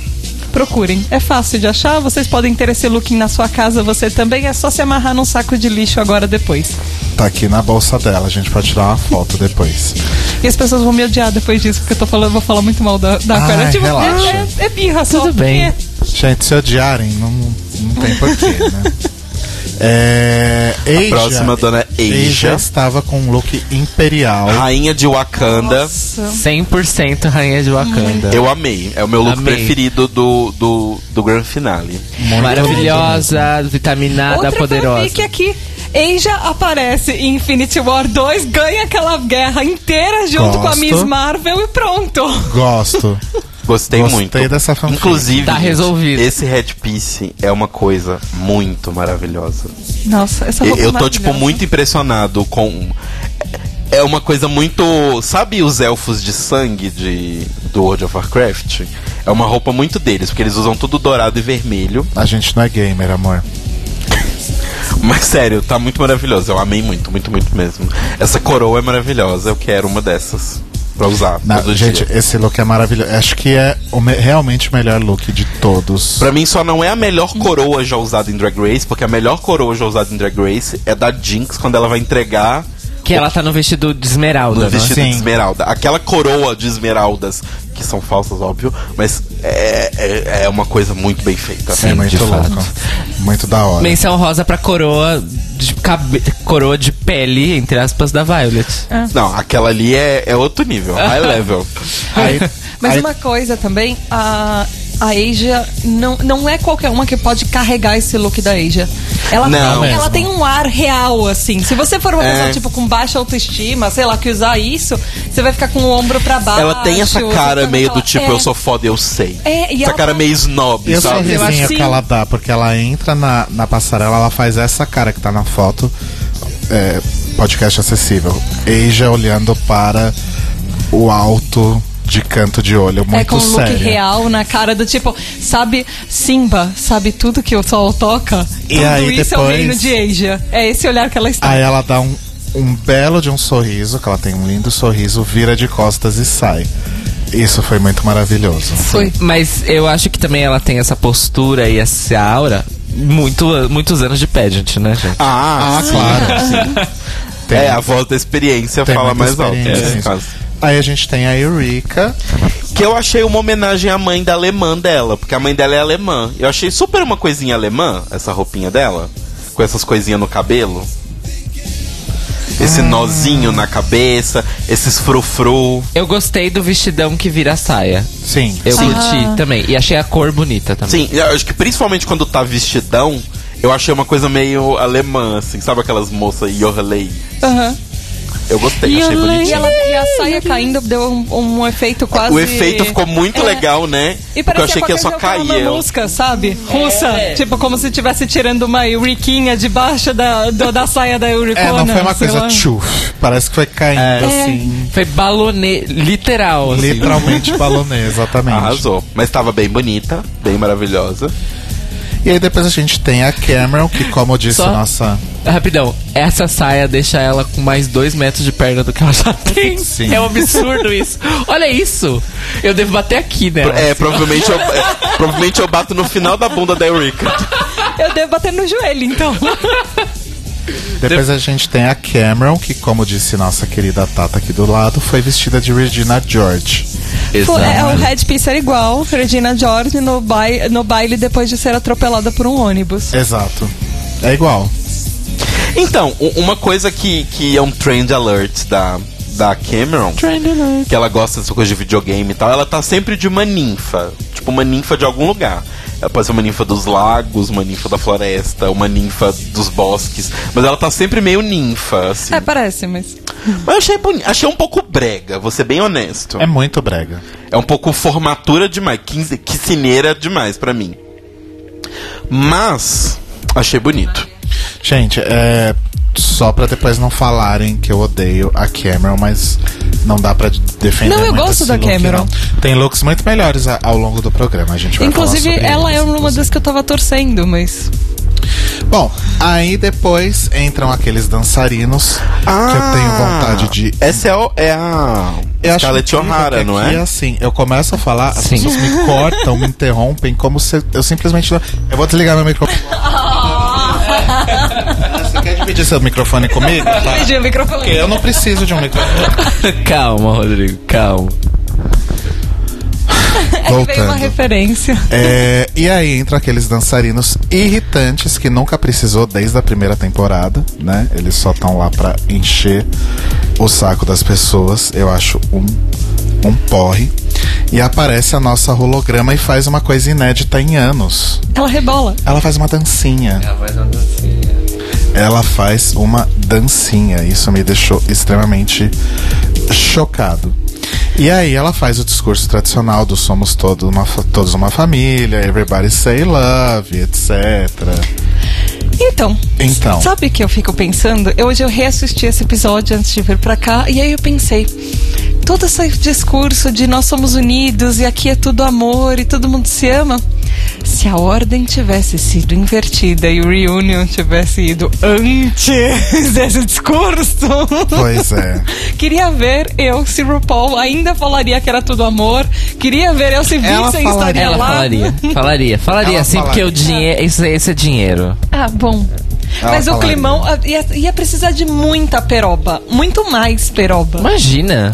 O que mais tem ali é peroba. Eu, eu também acho. Na verdade, o que mais tem ali é holograma, mas. Exato. A, É, boto... a Botox. O Botox. A RuPaul, ela não injeta Botox, ela injeta óleo de peroba direto, assim. Por falar nisso, quer dizer, nada a ver. Vocês acharam também que a maquiagem do bolso da RuPaul tava muito estranha? O buço. reparando. buço. Eu, eu confesso que eu não reparei no buço da Tava RuPaul. meio branco. Vê se tem alguma foto aí, Cairo Braga.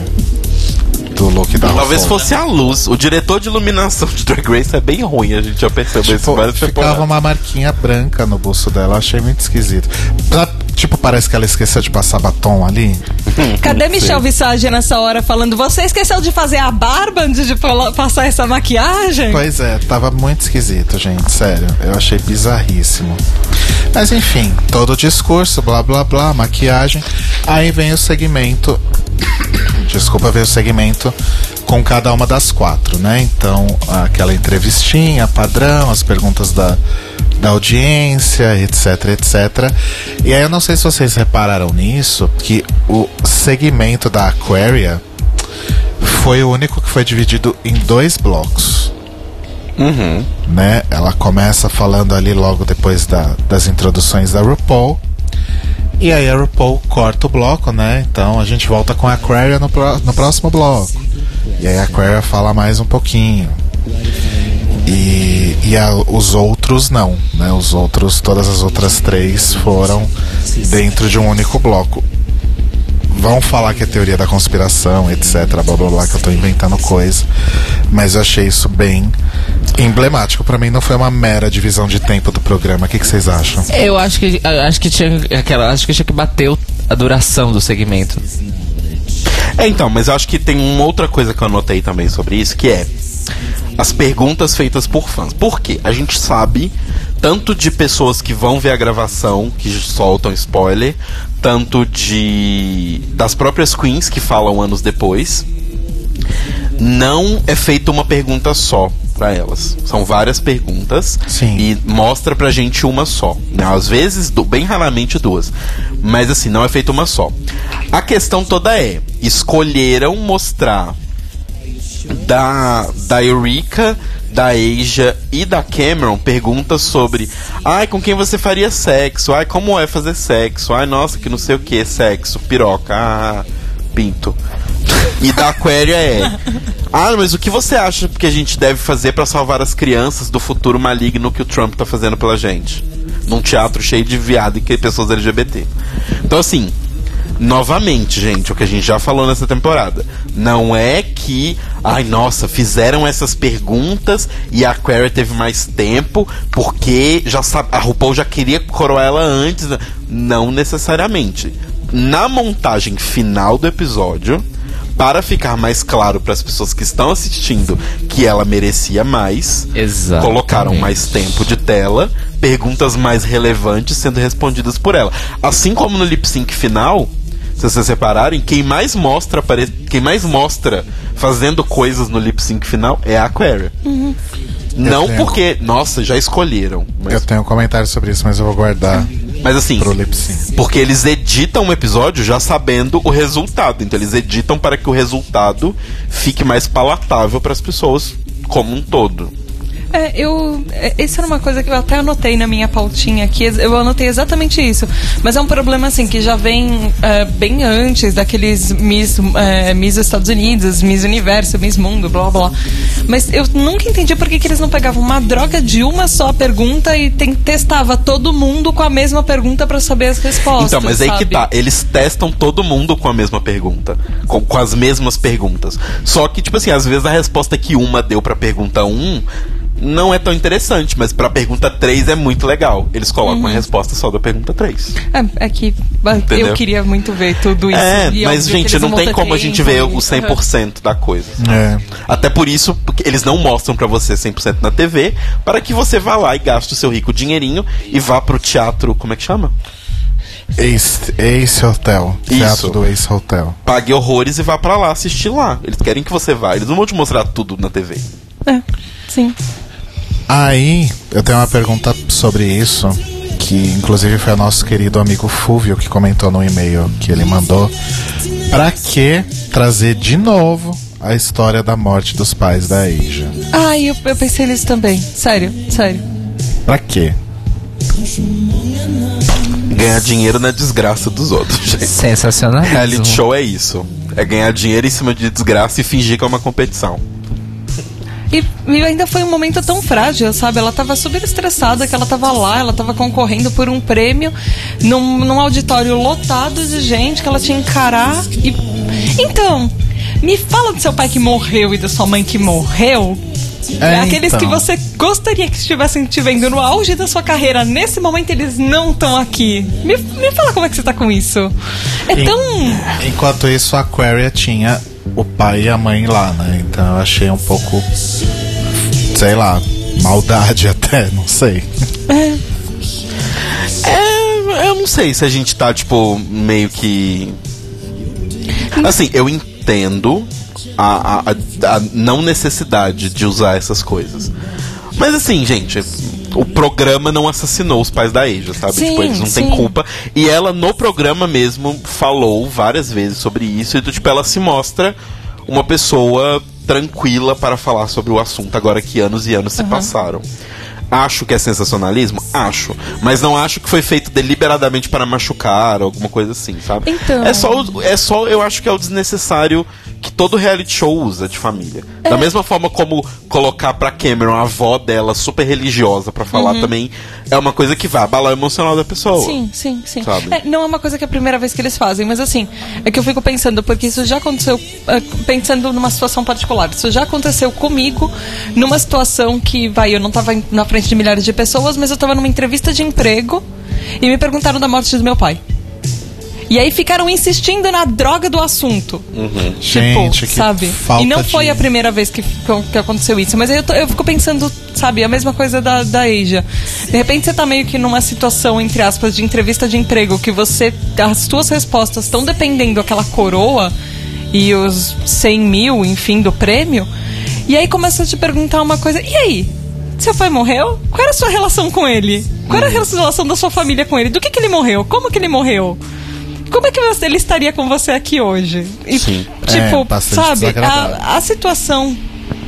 é, eu fico me imaginando ela nessa situação, só que a diferença é que eu, é, eu enquanto eu tava numa sala fechada, ela tava com uma audiência e ela sabia que isso ia ser é transmitido. horrível. Ainda bem que eu nunca passei por uma situação assim. Acho que nem com a minha terapeuta eu falo com a morte dos meus pais, imagina pra, pra audiência da- Gente, do teatro. eu tô passado com essa situação que você contou, tá? Ah. Entrevista de emprego. Ah, depois eu te conto uma entrevista de emprego que teve todos os checklists de piores perguntas que você nunca deveria fazer na vida pra alguém. Então, é, li- é literalmente legal. Assim, tipo, Ah, me existe lei. perguntaram o meu signo nessa, nessa entrevista. Esse eu ia ter filhos e por que não? Perguntaram o seu signo? Me perguntaram meu Nossa, signo. isso é não só é legal, como é ilegal pra caralho.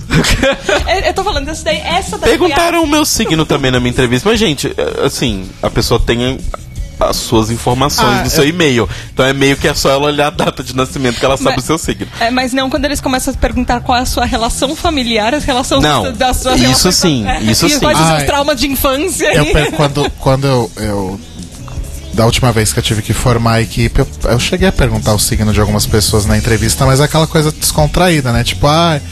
É porque eu sou assim, eu, eu sou muito organizado. Ah, eu sou muito- sabe? eu sou muito virginiana, Nossa, né? eu sou muito proativo. Ai, jura? Qual é o seu signo? Ah, eu sou de virgem. Ah, eu também. Curiosamente, teve uma época que na minha equipe tinha três virginianos além de mim. Nossa. Não vou dizer que eu. Maybe I have played favorites. Eu não sei como é que fala isso em português. Outra coisa que eu queria comentar da Asia rapidinho, a Fifi realmente foi esquecida no churrasco, né? A Asia trouxe uma outra drag daughter lá e nem se comenta da existência de Fifi O'Hara. eu acho que a gente precisa rever essa informação. A Asia é realmente mãe da Fifi? Sim, a Fifi postou isso já várias vezes. Quando ia começar a Drag Racing, a, a décima temporada, inclusive, ela falou várias vezes, porque as pessoas estavam criticando muito a Asia pelo look dela do promo. Que as pessoas não gostaram, porque a peruca era, era, era realmente estranha, mas as pessoas odiaram e começaram a meter o pau nela. E a Fifi fez um post no Instagram defendendo, falando: vocês não vão falar mal da minha mãe por causa disso, disso, disso, vocês não conhecem, etc, etc, etc. Aliás, isso realmente é uma coisa curiosa, porque eu ia comentar que talvez realmente seja o fato de que Drag Race e Fifi O'Hara romperam 123% sua relação. Só que naquele videozinho que a RuPaul mostra, de uma pessoa que fez um, um vídeo falando sobre o, o programa e o que, que ele fez pela visibilidade e integração da comunidade LGBT, risos. Tem uma hora que mostra um- a cara da Fifi no All Stars 2, né? No momento do, do Das Revenge of the do Queens. É. Então, eu acho que não teriam mostrado a cara dela se realmente existisse todo esse esse esse banimento da Fifi, né? Não, sei. Sei não, realmente. viu? Eles têm essa coisa, tipo, ah, o direito de imagem é deles. Caguei se ela tá aqui, sabe? É, talvez. É, só pra terminar esse lance das entrevistinhas, a gente teve a Rika já chegando fazendo piada de gordo, né? Né, claro. E pra Cameron, coitada, só sobrou responder a pergunta que se ela transava mais em drag ou out of drag. Gente, que, que é, tipo, olha as essas perguntas, sabe? Eu Coitada acho que é meio que aquela a pergunta que todo mundo quer saber, porque um dos assuntos, quando falavam da Cameron, era falando como ela era bonita fora de drag também, É. e blá blá. Ela, ela é o quê? O primeiro boy maromba que chega no. no Eu acho que maromba, final. sim. Acho que É. nesse nível de maromba do crossfit, sim. Se, a- se a Cameron ganhasse uma coroa, a gente Virar ia ter pneu whey na rua. dentro da coroa. Ia ser um pote de whey pra carregar. Eu ia adorar um prim- a primeira Queen Maromba. De verdade, eu ia muito. Eu ainda prefiro, ainda tô esperando a primeira Queen gorda. Depois a gente pode ver a Queen maromba. Sim. Cairo tá tendo um. Eu tô pesquisando do sobre o parentesco aqui. de Asia e Fifi, tô Olha, descobrindo arrasou. várias coisas. Ele tá Ok. pesquisando se o. Whey pode patrocinar a próxima temporada. Já Mas, coisa aí pra mas eu achei muito fofo esse mini doc. Eu achei fofo. eu Achei achei também. bonito. E você falou de momento preferido. Esse foi o meu momento preferido da temporada. Eu achei Justo. muito bem feito. Eu achei muito legal. Principalmente a contextualização, né? O lance do, da primeira eleição do, do Obama. Obama, da, do, da lei do, do casamento LGBT, casamento da igualitário. aprovação do casamento igualitário. E aí depois a, a catástrofe Trump e tal. Eu achei bem legal essa contextualização, assim. Tipo, como é que foi aquela parte? É, em 2015, o amor venceu. E a Violet Chachki também. Come true! Mas eu gostei do documentário, achei fofo. É uma aula aí pra quem quer fazer documentário no YouTube, hein, gente? Sentiu um shade aí? Cadê o botão, Cairo? Tá, tá- tá fazendo uma pesquisa rápida. aqui. Tá, ok. É, Tenho coisas pra dizer já. você já quer Já falar? quer falar? Então, é. Uma pessoa que é foi. Reddit isso? É Reddit, Ah. obviamente. é o seguinte, uma pessoa que esteve num. no. numa festa, né? De assistir Drag Race num bar, em que a Asia era a hostess da festa, disse o seguinte: exatamente neste episódio que você se referiu. Novamente agora, em que a, a Asia não cita a Fifi, mais pra trás da temporada, Ok. certo? Quando elas estão discutindo sobre as O'Haras. Aham. Lembra disso? Pois bem. A Asia neste bar disse o seguinte: um, ela conhece a Fifi desde que a Fifi se chamava Phoenix e morava em San Antonio, Texas. Já tô chocado desde já. Pois é. A Asia disse que no Texas, no meio drag, quando você tá começando e você só, tipo, gosta de alguma drag mais velha e essa drag, tipo, ah, vocês conversam e fazem uma amizade, não tem problema, você pega o último nome dela. Não precisa necessariamente ser a drag mother, drag sister ou coisa assim. A Fifi mu- se mudou pra Chicago e todo mundo seguiu com a sua vida. É, e parente, aparentemente a impressão é que, tipo, não é tanto uma drag mother, mas uma drag parente. assim. tipo a RuPaul? Como assim? Tipo a RuPaul que fala que é mãe de todo mundo e ninguém E é não filho faz. dela. Que, quem é mais mãe que, que ela é a Michelle? Bem isso aí mesmo. Então é mais uma coisa de coleguismo do que de mother. Ah, tipo, ai, tô começando aqui, gostei, gostei muito de você, te admiro. Posso pegar seu nome? Pode, amiga. Foi bem assim. Porque a Fifi protegeu ela no Instagram como se fosse mãe, assim. Mas é que a Fifi é muito fã da Asia. E isso várias pessoas estão falando aqui no Reddit que em diversos momentos a Fifi repete que a Asia é a grande referência dela. Mas não necessariamente é uma coisa recíproca, tipo House of Edwards. A, a Alissa é mãe mãe das, das queens. Tipo, real. Né? Enfim. Eu. Conhecendo a Fifi como a gente conhece, com certeza era Phoenix por causa de X-Men, né? Pode ser. Provável. Pode ser. Bom, e aí a gente teve as mensagens em vídeo também, né? Da Oprah. É, a gente tava conversando com um amigo nosso ontem, Marcelo, sobre a entrevista da RuPaul com a Oprah que a gente não viu. Sim. E a gente ficou um pouco horrorizado sobre o conteúdo da, da entrevista, mas eu vou primeiro assistir pra depois a gente poder falar a respeito. Não sei Você- se você. vocês se vão achar que é coisa. Zibia Gaspareto. Quando eu vi, eu achei muito legal e parece uma coisa. É, é- é o RuPaul falando aquele negócio inspirador de ah, como, como você. Zíbia. É, como você vai, pode olhar o mundo de uma outra maneira fe- e ser mais leve, não sei o que lá. Ela, ele, ele é bonito, assim, de, de Então. ouvir, mas vocês vão falar que é momento Zíbia. Então, na verdade, o problema não é nem esse. Parece que tem algumas declarações meio problemáticas na entrevista, do tipo. Faço drag só pelo dinheiro mesmo. Não com essas palavras, obviamente, mas. A, a mensagem é meio que essa, sabe? Que Ah, eu não lembro disso. se Faz alguém, um me- se alguém me assisti. Então. se alguém me pagar pra parar de fazer, eu paro, algo assim. Não que Mas isso assim, seja gente- problemático, Mas né? a gente não viu, então a gente não sabe exatamente o contexto disso. Mas eu acho que no futuro a gente pode. Sim. No futuro, tipo semana que vem. É, o problema é coisas que ela vende e entrega coisas diferentes. Gente, eu vou dar uma corrida aqui que são 10 e meia. A E a gente, gente não, tem que falar a gente não falou de nenhum dos lip sync for the crown ainda. Exato. Mas é muito importante falar do melhor momento do episódio, pra mim, pelo menos, que foi o embate Season 1 versus Season 10. Embate, que não foi nem um né? embate, É. né? Elas, eram elas lá dublando as músicas temas de cada uma das temporadas. Qual que vocês preferiram? É, eu gostei pela simbologia da coisa, eu gostei, gostei da Pork Chop e da Vandy fazendo Cover Girl. Porque são as duas primeiras eliminadas que todo mundo ama e venera, né? Sim, sim, sim. Acho que são as, as maiores primeiras eliminadas. Gostei também da Jade e da Monique fazendo aula de power aeróbica com Born Naked. Sim, elas foram as únicas que fizeram uma coreo igualzinha as duas. Exato. Eu achei é, muito legal. é. E, a, e a Monique tava. On coke. É, Eu gostei da. Ah, caramba. Da Nina e da Yuhua. Sim. Sim. E da Bibi e da Cracker. A, a- a Blair também com a. Ai, a Ongina. Não tem como não gostar de qualquer pessoa não que gostar da aparecesse com a Ongina. Na minha Exatamente. opinião, o look da Ungina tava, tipo, é, combinando com o look da Asia. Elas podiam estar uma do lado da outra em algum momento. Eu gostaria desta foto. Mas É. eles combinaram, tipo, as duas pessoas que são fofas, abraçáveis e não tem como você não gostar. Que são a, a Blair e a Ongina, assim, É, sabe? É a du- era a dupla isso. abraçável, a, blu- a dupla ursinhos carinhosos. Quase que a gente viu a Ungina no Brasil, só que aí roubaram o dinheiro de todo mundo.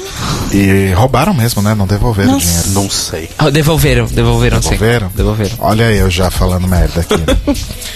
É, mas foi legal ver a- a- as queens da Season 1 de novo. E, e eu- cês- todo mundo achou que eu tava zoando, mas eu tô falando muito sério.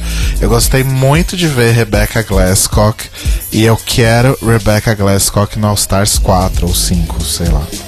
Sabe por que que eu digo isso? Porque há três anos atrás, mais ou menos, eu falei, gente, por onde anda a Rebecca Glasscock? Vamos procurar ela no A Facebook. gente lembra desse momento. Sim. Eu falei isso no podcast, né? Falou. E aí, nossa, então realmente foi no começo do podcast isso. É, eu entrei no, no Facebook dela e assim, cagadíssima, tipo, pior que a primeira temporada. E aí a página dela tinha, sei lá, 1.200 fãs.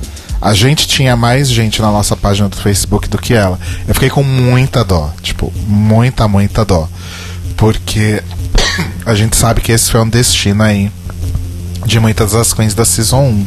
O esquecimento, Sim. né? Então foi legal ver ela toda bonitona aí no. Foi ela que tinha se aposentado? E que voltou depois, que pensou em que voltar um depois do, assim. desse episódio. Porque eu, eu lembro que eu vi alguma coisa, eu acho que foi até lá na biblioteca, que havia uma Queen que tinha se aposentado e depois desse episódio da finale, ela falou que meio que sentiu falta de se montar de novo e que talvez Ah, ela saísse da aposentadoria. Eu vi, eu acho que talvez tenha sido lá na biblioteca mesmo. Sim. Ah, então, gente, parece que o vestido da AliExpress da. Desculpa, eu soltei tudo aí. Fui eu que bati, desculpa. Acho que foi que puxei o fone. O vi- Parece que o vestido da AliExpress da caixa é real, hein? Ah, gente, eu continuo não vendo problema. Sério mesmo. E ainda é caro pra caralho. Eu continuo achando que é um milagre, porque se chegou e ainda chegou bom, gente. É 660 E chegou reais. a tempo, né? É não 660 passou reais é muito caro, gente. Não passou por Curitiba, boa. Exato. Ah, gente, não acho problema. A gente ficou a temporada toda falando que não precisava ser rica pra ser drag. Não, mas é, É que eu- eu, achei, eu achei tenso porque, tipo, acharam o vestido, tipo, fácil. Ah, mas as pessoas do Reddit são malucas, né? Você não lembra quando as pessoas descobriram onde foi gravado um negócio de Drag Race, uma cena externa? Porque, tipo assim, em três segundos aparecem, tipo, uns outdoors, assim, que dá pra ver. Aquela cena do Apocalipse. Aham, Dá aham. pra ver uns outdoors em volta. Mas bem do tipo assim, só um segundo. E aí descobriram por triangulação qual era o beco que eles tinham gravado aquele negócio. Os fãs de Drag Race são um pouco assustadores, então eu não duvido de nada. Mas ok. Vida que segue. Mas isso que eu fico triste, por exemplo, a caixa sumida, desaparecida, esquecida no churrasco, sem fazer show, pedindo esmola na rua, a louca, né? Já gritando a, a fanfic da caixa. Aí ela volta no programa, uau, o RuPaul me convidou, vou lá, né? Pra as pessoas lembrarem que eu existo. E aí no dia seguinte estão gongando a roupa da moça. E a roupa é que- não era feia, o pior é isso. Como é que ela vai fazer um retorno triunfal, né? Sair do, do, do, do ostracismo. Fazer a Michelle Williams chorar de novo. Eu, eu acho que isso é uma oportunidade de marketing pra ela. Contrário, ela pode falar: todo mundo pode ser como eu. Você quer aprender a se montar? Tá aqui o endereço da roupa, eu te ensino. Tá aqui no AliExpress. É aí que tá, eu acho que ninguém quer ser como ela, esse que é o Ah, mas mesmo assim, ela pode fazer Ai, uma horror. aulinha de drag pra iniciante, pode mostrar como comprar a sua Eu roupa acho um no absurdo você AliExpress elogiar. Acho um absurdo você elogiar a Rebecca, Rebecca Glasscock Glasscock. e falar mal de Akasha. Eu não tô falando mal, tô defendendo a menina e eu... Ai, cacete, eu O Mário, dela. o Mário falou assim: 90% das perucas da Lorelai Fox são da Lily Express. 90% das perucas de todas as drags que eu conheço pessoalmente aqui em São Paulo são do AliExpress. Ai, gente. Inclusive, elas elas são loucas, porque, tipo, elas veem uns cabelos que não tem na 25. Tem no, Ali, tem no AliExpress, tem umas perucas mais complexas. E elas esperam, tipo, 3, 4 meses as É. perucas chegarem. Gente, é muita paciência. Eu conheço queens aqui de São Paulo que não peruca, né? Mas que compram horrores de acessórios na 25 de março. Sim, gente, E tem fica- coisa muito boa. E fica parecendo que é uma coisa carésima. Não, Não, é. é existe uma 25. regra na cidade de São Paulo. Você não fa- se você não está comprando a 25, you're, You're not, doing drag. É. É, gente, ué, é muito caro. Comprar essas pedrarias. E, e mesmo na 25 tem lojas muito caras. Sim, sim. Eu e o Telo, por exemplo, a gente comprou as nossas últimas alianças de, de namoro, noivado, sei lá que caralho que era. Namoro, né? Na- Você não quer ser pedido em noivado. Oh. Na 25, a gente pagou 5 reais cada uma. Aí ela que tava cortando o nosso dedo, a gente parou de usar. Na verdade, a- não, aqui. aqui, aqui oh, pera aí, aqui que tava cortando o nosso dedo, eu tinha comprado na casa das alianças. Não, mas a outra, que- a outra que, que a A gente tava primeira. usando. Que Não, sim, mas essa última tava cortando meu dedo também. A sua tava cortando Tava. o dedo? A minha eu perdi no aeroporto. Casa das Alianças. A minha eu esqueci no aeroporto de, de Rodrigo Madrid. deixou em Madrid, gente. Nosso amor está na Espanha, tá vendo? Olha. É, é, um, é um truque do destino. Tudo em nome do amor. Lip sync for your crown. For the crown. For your crown. Your crown. For your crown. Aquela Not que você pode mine. comprar na 25 Your. de março. A Your Crown. Your É, Crown. você dubla pelo direito de comprar uma, uma coroa na 25, na de 25 março. de março. Então a Cameron é escolhida, né? Naquela roleta que só é usada uma única vez. Aquela roleta velha lá do Silvio Santos. E ela disse que na, na entrevista que ela demorou horas pra escolher. Não horas, né? Mas ela ficou muito indecisa pra escolher a- quem que ela ia dublar, sendo pressionada loucamente pela RuPaul. Ela demorou alguns minutos pra escolher a Asia. E isso foi cortado. Parece que ela escolhe instantaneamente, né? Sim. E aí a gente tem mais um, um, um belo momento do episódio, que é o Pit Crew, não o original, mas o Pit Crew que importa, né? O, o Jason e o Sean entrando com as caixinhas lá com o nome das músicas. Fico aqui pensando se Sean vai retornar ou se foi só uma aparição especial. Provavelmente foi só um, um oizinho. Eu que acho que ele tá na roda de Revival. novo. O bigode. Ai, saudade de bigode. Ele tá na roda porque ele tá em Drácula. Ele tá na segunda temporada de Drácula. Então. Ah, ele eu- tá em Drácula? Ele tá na segunda temporada. Mais um motivo pra eu assistir, olha só. Então, eu acho que talvez seja alguma coisa tipo, ele entrou no pacote. Entendi. O nome dele é... Sh- Não, Sean. Sean. o... o... O peludinho? O nome Peludinho. dele é bigode, O outro gente. é o Vocês estão Jason. falando errado. Eu vi o ensaio dele pelado hoje no Tumblr. Oi? Ao acaso. Eu tô total falando e que ele completo. precisou de uma, Manda- uma, manda uma links. rede tititi. Manda links que eu não Inclusive. Jason e Sean assistiria esse vídeo. Nossa. Jason é Eu maravilhoso. dirigiria este vídeo, meu amor. Jason, um beijo. Meu amor, me liga. Existem rumores que o Sean é fedido, mas deixa pra lá. É, E aí. Bitch, what the Lip sync. Ué, me falaram. Ah, e aí o primeiro lip sync, então. Ah, aí vem as duas caixas, né? E nas duas caixas tem músicas da Janet Jackson, que foi a homenageada do ano. Ano passado foi a Whitney Houston, né? Exato. É, e a primeira música que sai é Nasty, que já tinha sido dublada em RuPaul's Drag Race no All Star Zoom pela Jujubee e pela Manila. Sim. Quem dublou melhor? Jujubee e Manila, indiscutivelmente. É, isso não é algo inédito, né? Tem uma música repetida, porque ano passado a Peppermint e a Trinity dublaram Stronger, da Britney Spears, que já tinha sido dublada pela Bibi e pela. Ongina no, no, na Season 1, que foi aquele momento bizarro que a RuPaul sai do, da bancada dos jurados porque ela precisa pensar. Exato. Enfim. Ela não consegue pensar sentado. Porque é perambulando que se É pensa. perambulando que se pensa, exatamente. Já dizia Vani. Eita caralho. Caraca. Eita caralho. Vai, vamos. A gente tá vendo, Queridos a ouvintes, gente tá vendo um Shawn Morales pequeno- pelado, né? É, tivemos um Podcast pequeno problema de transmissão. Cairo fez um broadcast das fotos do bigode. Maravilhoso. Estamos chocados. Vou pôr no chat, aproveitem. Aí a, a Cameron começa com um look bem basiquinho, uma coisa meio kimoninho, que ela diz na entrevista que na verdade a intenção dela era usar aquele look pra dublar If. Parece que tem alguma coisa relacionada à letra aí com Sim. aquele look.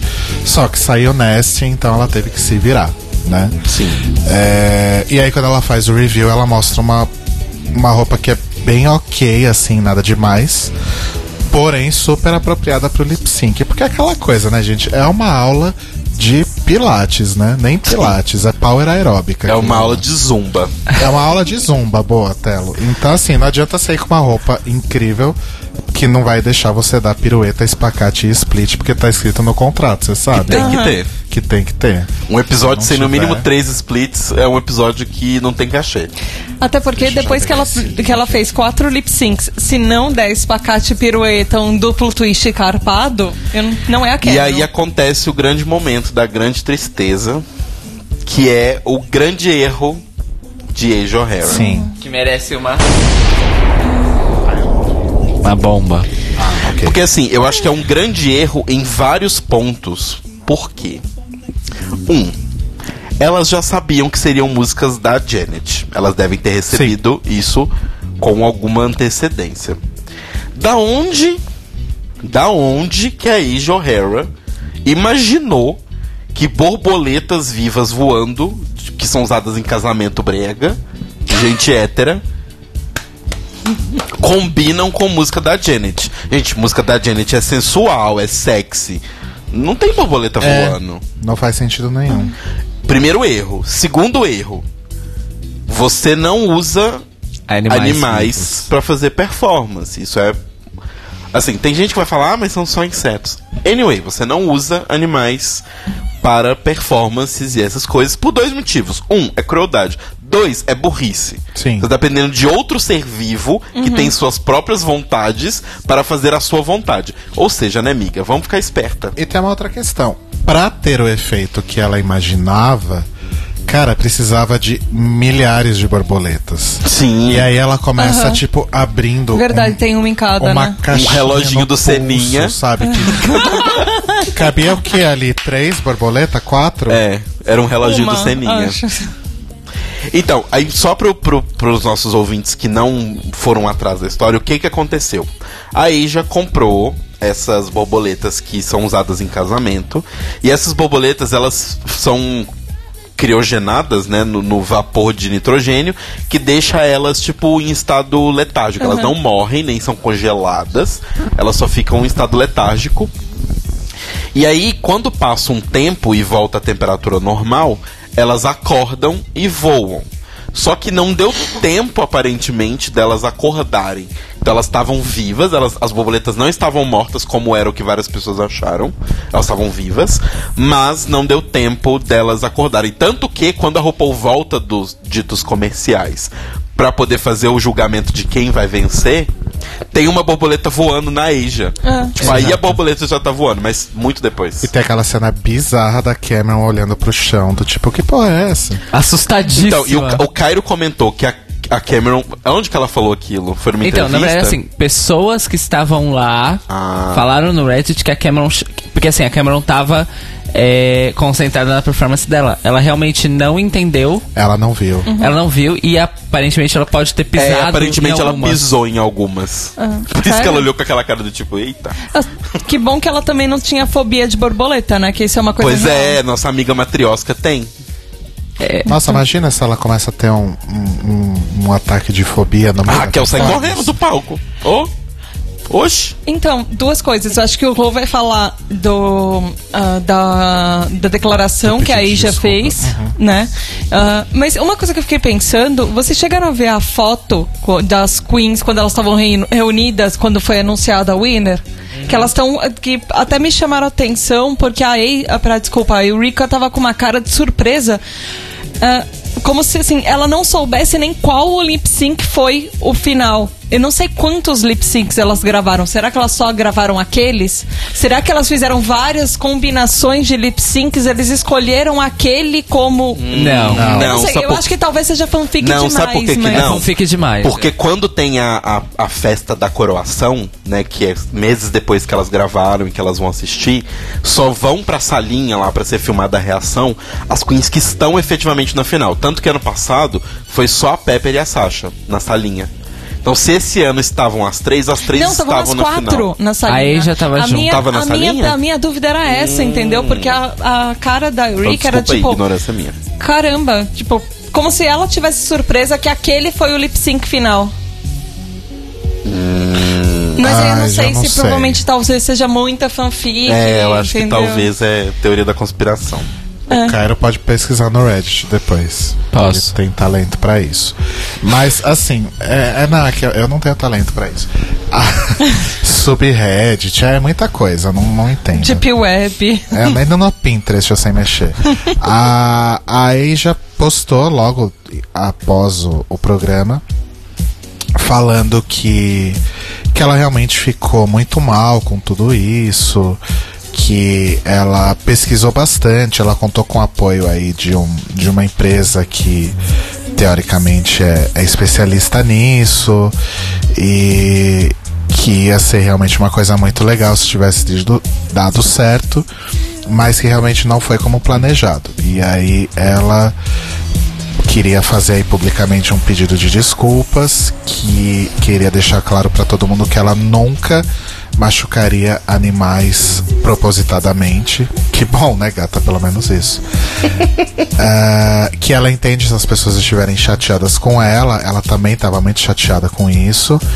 E no- como uma forma aí de se retratar, no próximo ano ela e os amigos dela vão eh, doar 100 horas de trabalho voluntário para AS, ASPCA, eu não sei exatamente o que significa a sigla, mas é uma organização que se dedica aí aos cuidados dos animais.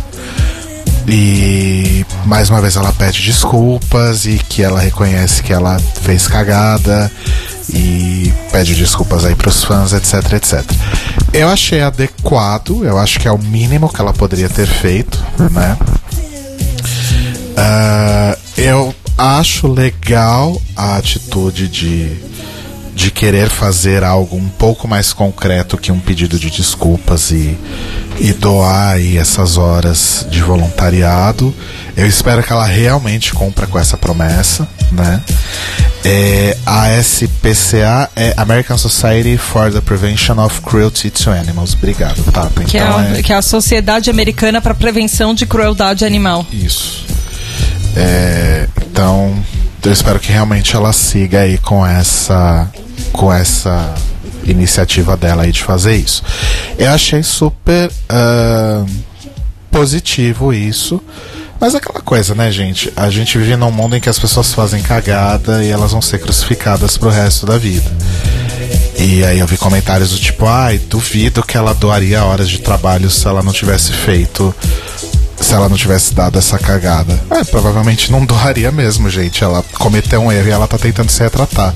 Vamos É, dar uma o que eu chance vi, pra ela. o que eu vi algumas pessoas falando é que talvez ela não assumiria que foi um erro se tivesse dado certo. Eu acho que ela ia ser criticada da mesma forma se tivesse Sim. dado certo. Sim. Porque não deixa de ser crueldade. Ainda que o efeito tivesse dado tudo certo, que parecesse É crueldade do mesmo a jeito. Pequena Sereia, ou insira aqui um filme da Disney, é, ainda assim é crueldade animal, né? Sim. Não, não, não ia pegar bem de jeito nenhum. É, e assim, quais sejam as motivações? Desculpa, como o Rodrigo disse, é um ótimo começo. E que bom que ela foi além desse bom começo, que ela vai Sim. tentar fazer alguma coisa a mais. Eu espero que realmente ela siga é, adiante com isso e inclusive poste fotos e vídeos e um, e um boletim aí pra gente acompanhar se ela realmente tá doando essas 100 horas aí. Seria legal 100 se de horas. repente, num plot twist da, da história dela, ela começasse a ser uma queen ativista pró-direitos Gosto. animais. Sabe? Não sei se chega a esse ponto. Não sei se chega a esse ponto, mas assim, Mas um plot gosto. twist, de repente, depois disso, ela aprendeu aquela. A, a velha história de superação RuPaul. Aham. Você quando teve um erro, você aprendeu, você virou alguma coisa daquilo. E... Seria um momento zíbia da Asia. E aí Gosto. a RuPaul vai se dar o crédito por isso ter acontecido, porque foi ela que ensinou a Asia, não é mesmo? Bom, aí temos o segundo lip sync. Você quer falar do look da Aquária, do, do saco de pipoca, Tata? Então, gente. Então. Aquária foi pro micro-ondas. Fim da história. Ela revelou o look. Saco de pipoca. Tipo, estourou a pipoca e era aquilo. Né? E ela tava com aquele lequezinho escrito Miss Vende. E aquele look dela era tipo aquele look do vírus da. Caralho, me fugiu o nome dela. Aquela, aquela da sexta temporada maravilhosa de Nova York, que era Club Kid. Vai Da. Orneixa, vai, Vai Veixas. Vai Veixas. Os vírus lá da Vai Veixas. Aí tem aquela, aquele momento que ela arranca os cones do peito, né? E ficam como se fossem as tetinhas de fora. Fazendo a referência. Se esfregando no chão loucamente. Aquele, o chão daquele teatro nunca foi tão limpo como depois dessa finale de Drag Race, né? Porque todo mundo Todo limpou mundo. o chão. E foi isso. Mas assim, eu achei ok. Mas só ok, assim. Eu vou te, vou te falar que assim, eu já vi a Aquaria, não nos lip syncs, porque durante a temporada ela não fez lip sync, mas eu já vi ela fazendo coisas melhores nos números musicais que teve em Drag Race e a, e a Eureka dublando melhor do que nessa final. Porque assim, nessa final, gente, uma coisa que aconteceu é Sasha Velour Fuck Up Drag. Nossa, foi um marco histórico de Drag Race. Foi já Porque assim, gente, chabelura os aquele- props e os reviews, eles só têm graça e eles só são interessantes quando eles não são esperados. Então, se você chega pra final, o lip sync final, que vai definir se você vai Pera, pra a gente final. Não tá falando do lip sync, Não. Mas se você chega pra poder, tipo, definir se você vai pra final ou não, vestida de saco de pipoca, é óbvio que vai ter um review. Aham. A gente sabe que vai ter. Perde toda a surpresa do negócio. Não, ainda mais uma Queen que durante toda a temporada usou maiozinho pra mostrar a roupa dela e as formas do É. Aí você entra e com um troço gigantesco, tipo, ai, será que vai ter review? Mas Aquilo- o da, é. o da Erika também tava na cara Sim, que ia não, rolar um todas estavam na cara, as quatro. Aquilo lá tava quase bolinha de Natal também. Se não fosse um saco de pipoca, seria aquela bola da árvore de Natal prateada. Sim. É óbvio que ela ia assim, tirar eu alguma acho coisa que de lá. até o momento nenhum review ganhou do review da Peppermint no ano passado. Da peruca? Da peruca e Da do vestido. saia, da peruca e É. tudo mais. Olha, o meu. É, eu acho Eu a acho peruca de rosas bem, Eu bem acho, potente. eu acho que a Erika tentou repetir aquilo, mas não, Não funfou. não funcionou.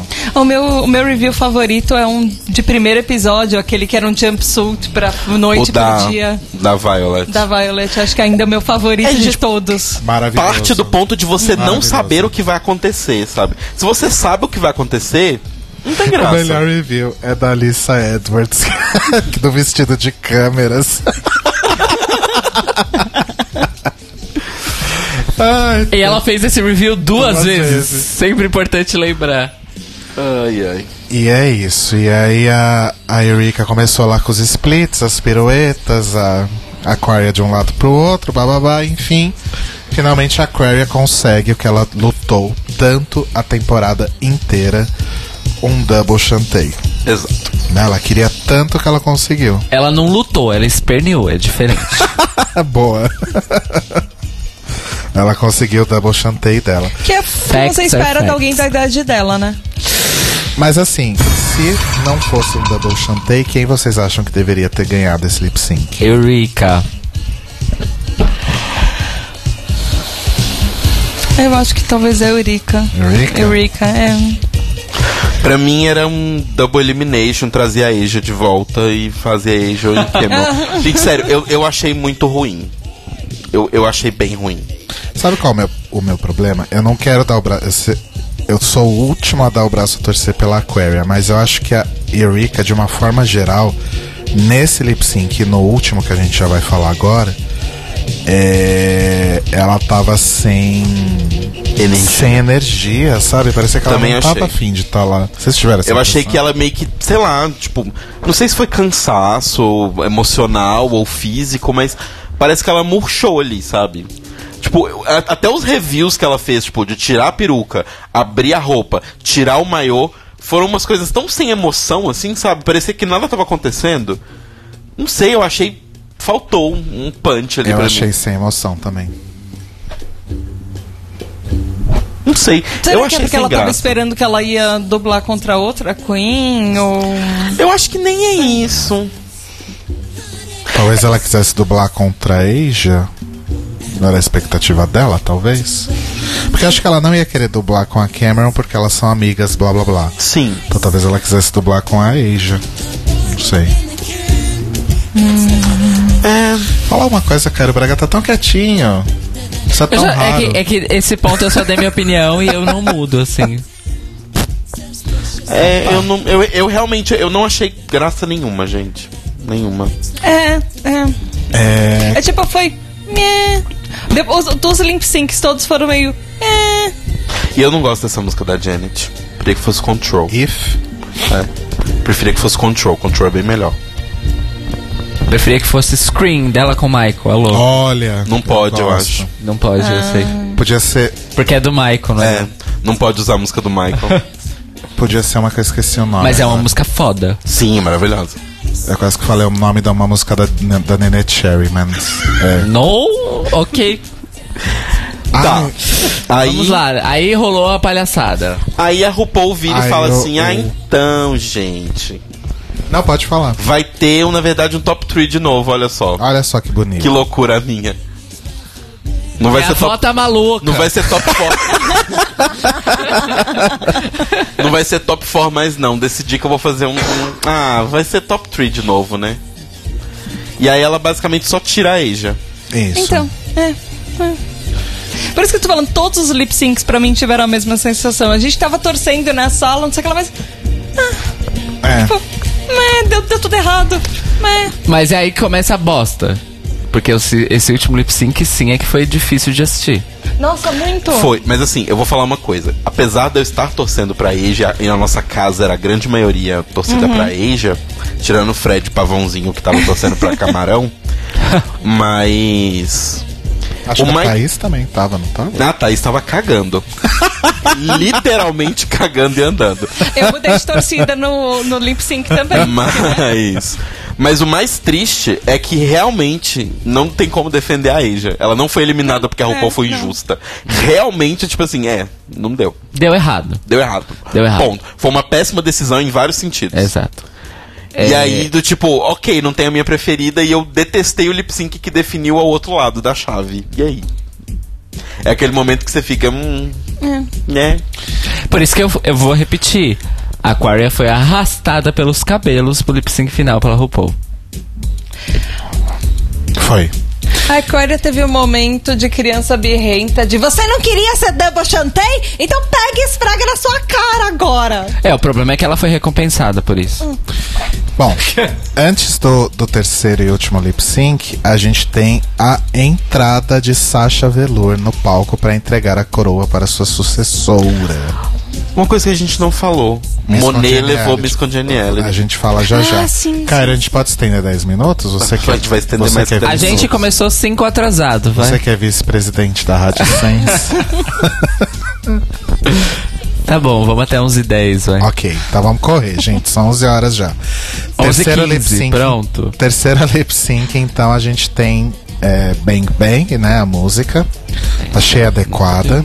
Curioso, o Achei- de serem três cantoras. Achei bem millennial, bem jovem millennial essa música. Bem jovem millennial. E Eureka claramente não sabia a letra. Eu escrevi aqui, ó. Sim. claramente não She sabia a letra. doesn't know the words. Sim. Aquaria, com aquele negócio de estourar rojão, aqueles, aqueles rojão que sai papel laminado, ela me lembrou uma dupla de DJs paulistanos do início dos anos 2010 que fazia isso na, na festa. Você sabe de que eu tô falando? Claro que eu sei, são minhas irmãs, né? Não. Porque então tinha mais gente que fazia isso. Tinha. Ah, então era a moda dos DJs paulistanos do início dos anos 2010. É um pouco. Mas eu não tava me referindo às suas irmãs, são outras pessoas. Depois eu falo, não posso falar no ar, Ok. porque eu já tô com problemas demais na minha vida. Que estourava esses, esses rojões durante as, as discotecagens. Sempre, curiosamente, depois que erravam uma virada, o que era quase o set todo. É, ou seja, coisa que as pessoas fazem pra cobrir a falta de talento. É, e assim. Que foi, cara? Continua falando. E aí, então, a coisa dos props, né? Que agora parecem ser obrigatórios. Ah, não teve review nessa roupa da Aquaria, pelo menos, né? Não, só teve props. Não. Quem teve um mini review foi a, a Eureka, que ela tava com uma faixa no meio do, do corpo escrito The Big Girl, e aí quando ela arrancava essa faixa tava escrito Wings embaixo. O que é sempre muito awkward quando você não ganha. É. Fica feio, né? Evitem usar essas coisas, crianças. Quando vocês não tiverem certeza que vocês ganharam. É meio awkward. Cameron tava bem, mas também não, não brilhou tanto. E aí fica uma pula pro lado, outra pula pro outro, a outra faz o, o espacate do, ao som do Sweet Dreams, aquelas coisas. E tem uma coisa que eu acabei de ver no Reddit. Eu tava pesquisando outra coisa, mas eu vi isso.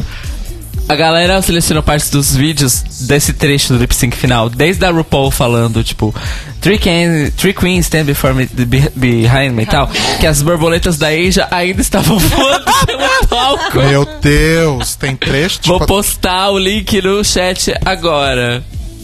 Já vou Posto deixar- depois também pras pessoas que estão ouvindo a gente gravado No CD, né? no CD.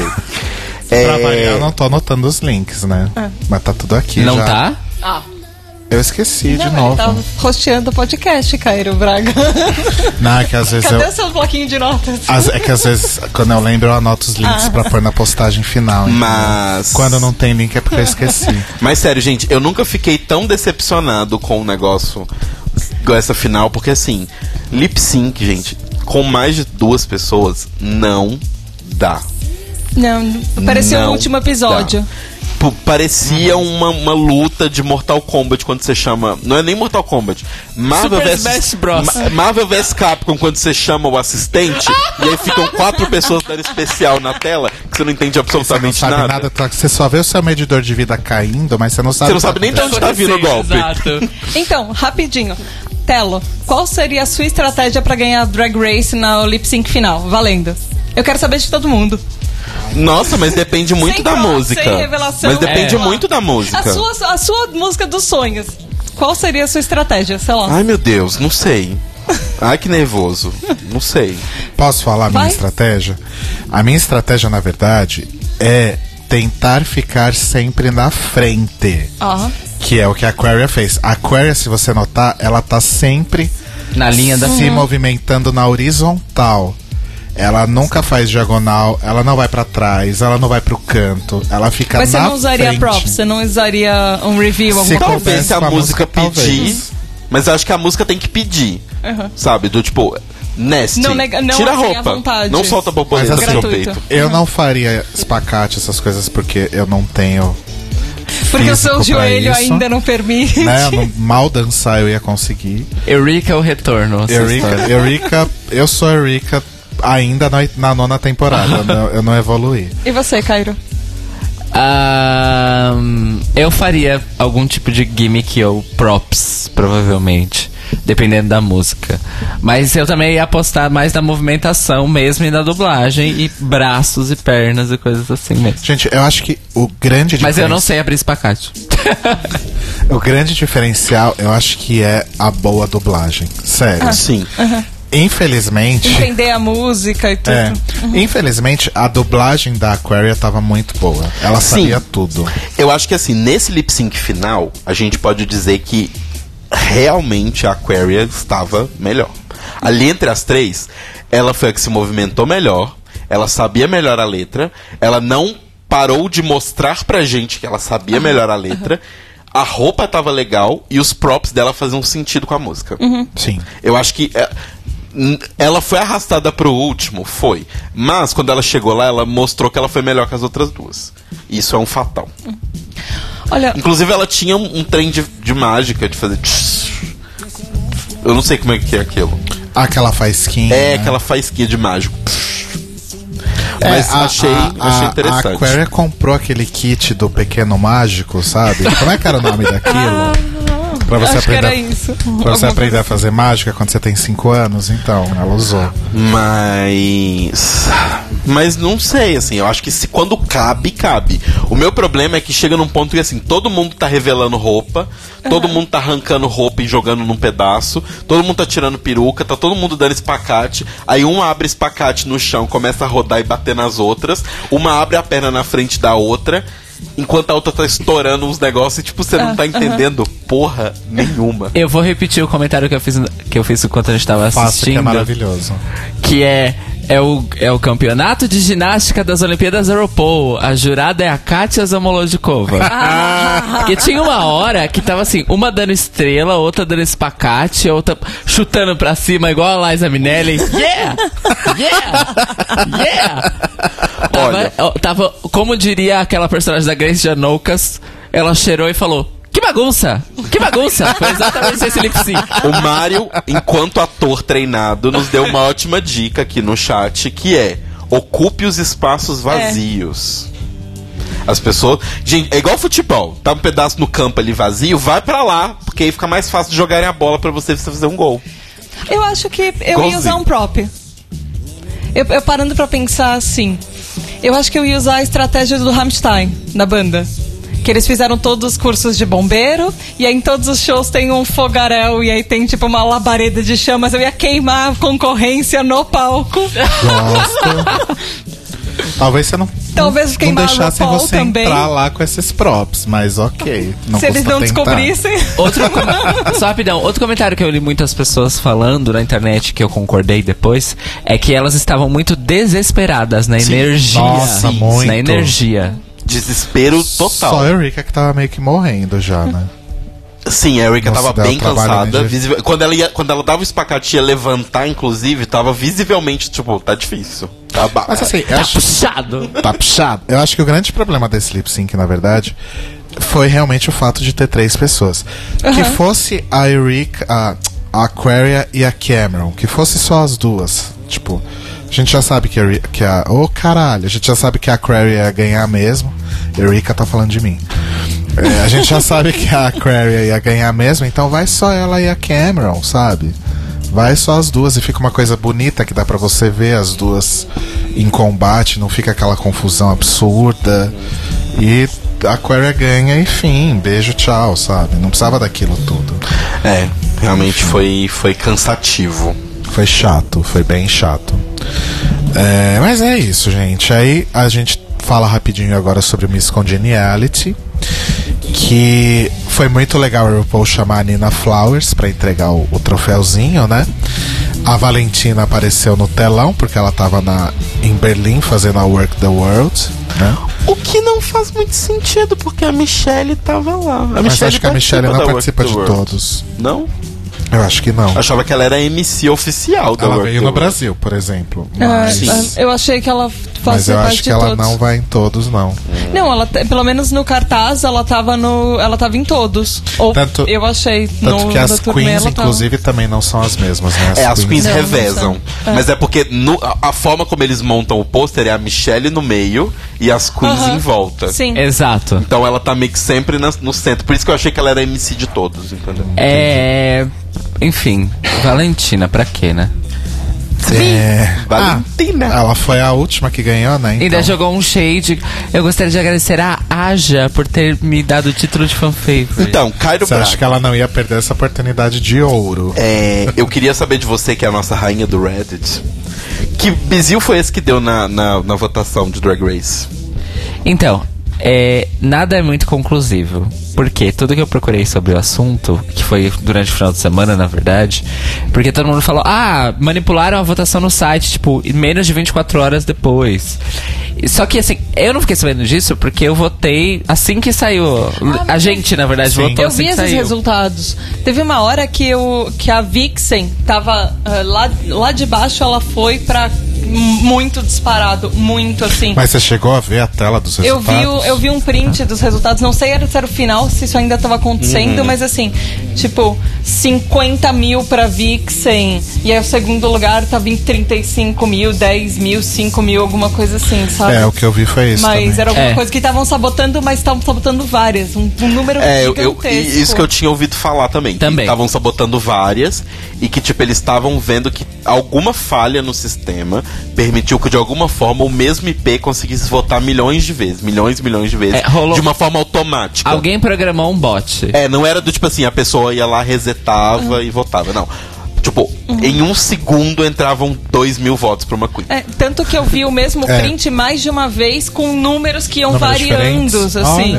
É. Mas, se pensarmos, é, é, vendo a vida pelo lado positivo, Isso foi muito positivo, na verdade. fez o quê? Esse problema resolveu um grande problema que é o Miss Congeniality agora finalmente é Miss Congeniality de Exato. verdade e não mais fan favorite. Eu tenho aqui... Bom, Monet Exchange ganhou. Eu Maravilhosa. Muito, Mua. muito feliz porque tinha votado nela. Vocês viram o breakdown da votação? Sim, foi É, bem tô espalhada. aqui. Ah, tá. Mas assim, eu achei muito foda a alegria dela quando ela ganhou. É, a alegria da Vixen quando a Monet ganhou. E a cara de bosta da Cracker quando a Monet ganhou. Sabe aquela, aquela coisa slow clapping, tipo batendo palma bem devagar? Ela tava assim. Eu acho. Eu achei, achei inveja. É, eu achei invejinha, mas eu acho que ela ficou chateada porque eu acho que a Cracker tinha um, um- Uma esperança? uma esperança e um sentimento pelo fato de que ela fez programa no YouTube acompanhando a temporada.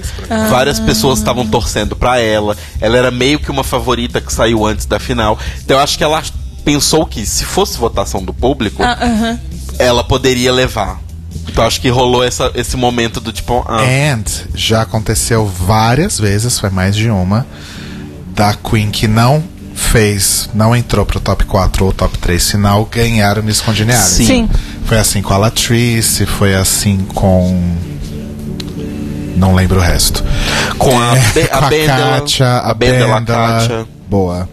Quem que foi da quinta temporada? Ivy Winters, é, essa já foi lá atrás. Mas uma coisa também que eu acho que é decepcionante é porque Miss Simpatia, querendo ou não, é uma garantia de All Stars. All Stars. Ah, sim. né? Então, Verdade. Temos aqui o- os votos, né? Então, Monet ganhou com três votos. Eureka, Asia e Aquaria votaram na Monet. O top 3 votou não. Olha só, é verdade. Menos a Cameron. Ah, com dois votos, nós tivemos quatro queens empatadas. A Eureka foi votada pela Vendi e pela Mayhem.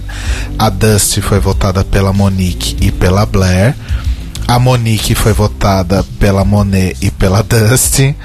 E a Cracker foi votada pela Yuhua e pela Cameron. Olha só.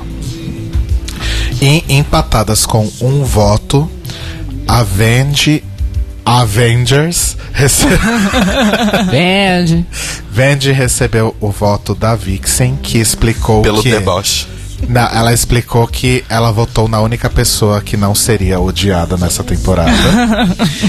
A Vixen recebeu um voto da Cracker, Eu que, achei ju- fofo. que justificou dizendo que uh, votou na Vixen porque ela foi a única pessoa verdadeira a temporada toda. E a Calorie votou na Asia por ela ser essa coisa mãezona e tal. Foi essa. Foi esse o resultado da votação. Tem um vídeo, inclusive, com a, elas explicando seus votos. A gente vai colocar na descrição também. Sim. Achei interessante ter sido bem espalhado. Bem, bem, bem espalhado. Os votos. E achei estranho que várias não votaram na Asia. Talvez pela questão dos, dos confessionários sempre falando mal de todo mundo, porque a votação foi durante a gravação do grande finale. Mas acho que não Exato. pode, né? Porque ela tava no top 4. Não, mas votaram nela. Ah, Não, podia. votaram, verdade, tá. Então, justamente, o bom de ser Miss Congeniality entre elas, você pode votar em qualquer uma. Qualquer uma, entendeu? Isso que é a parte legal. É, Mas será que não votaram nela justamente porque ela tava no, no top 4? É, Não, votaram, votaram nas outras. Sim, votaram na Asia, votaram na Rika, votaram na. Só não votaram na Cameron, né? A Cameron, coitada, não levou voto nenhum. É, a Cameron, Cameron não levou esquecida no churrasco. Cameron a- esquecida no Mas é porque, tipo, a forma como acontece no Miss Universo, essas coisas, é porque Verdade, o Miss também não Congeniality ganhou nenhum voto. O que acontece no, no. No. Como é que chama? No Miss Universo, essas coisas, é que o Miss Congeniality ele é depois. Por isso que a vencedora nunca ganha. Ah, aham. Porque ele acontece depois que já aconteceu a- Tipo no a, filme Miss Tipo no Congeniality. filme, exatamente. Ai, saudades desse filme. Saudade de A Sandra gente podia Bullock. reencenar. Ou a gente podia fazer um podcast só sobre esse filme. Encenando. Cairo Braga, sobe o som, Cairo Braga.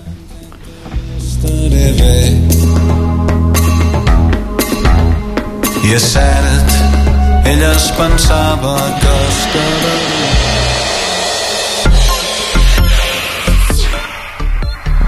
Tipo, o inferno na Terra, né?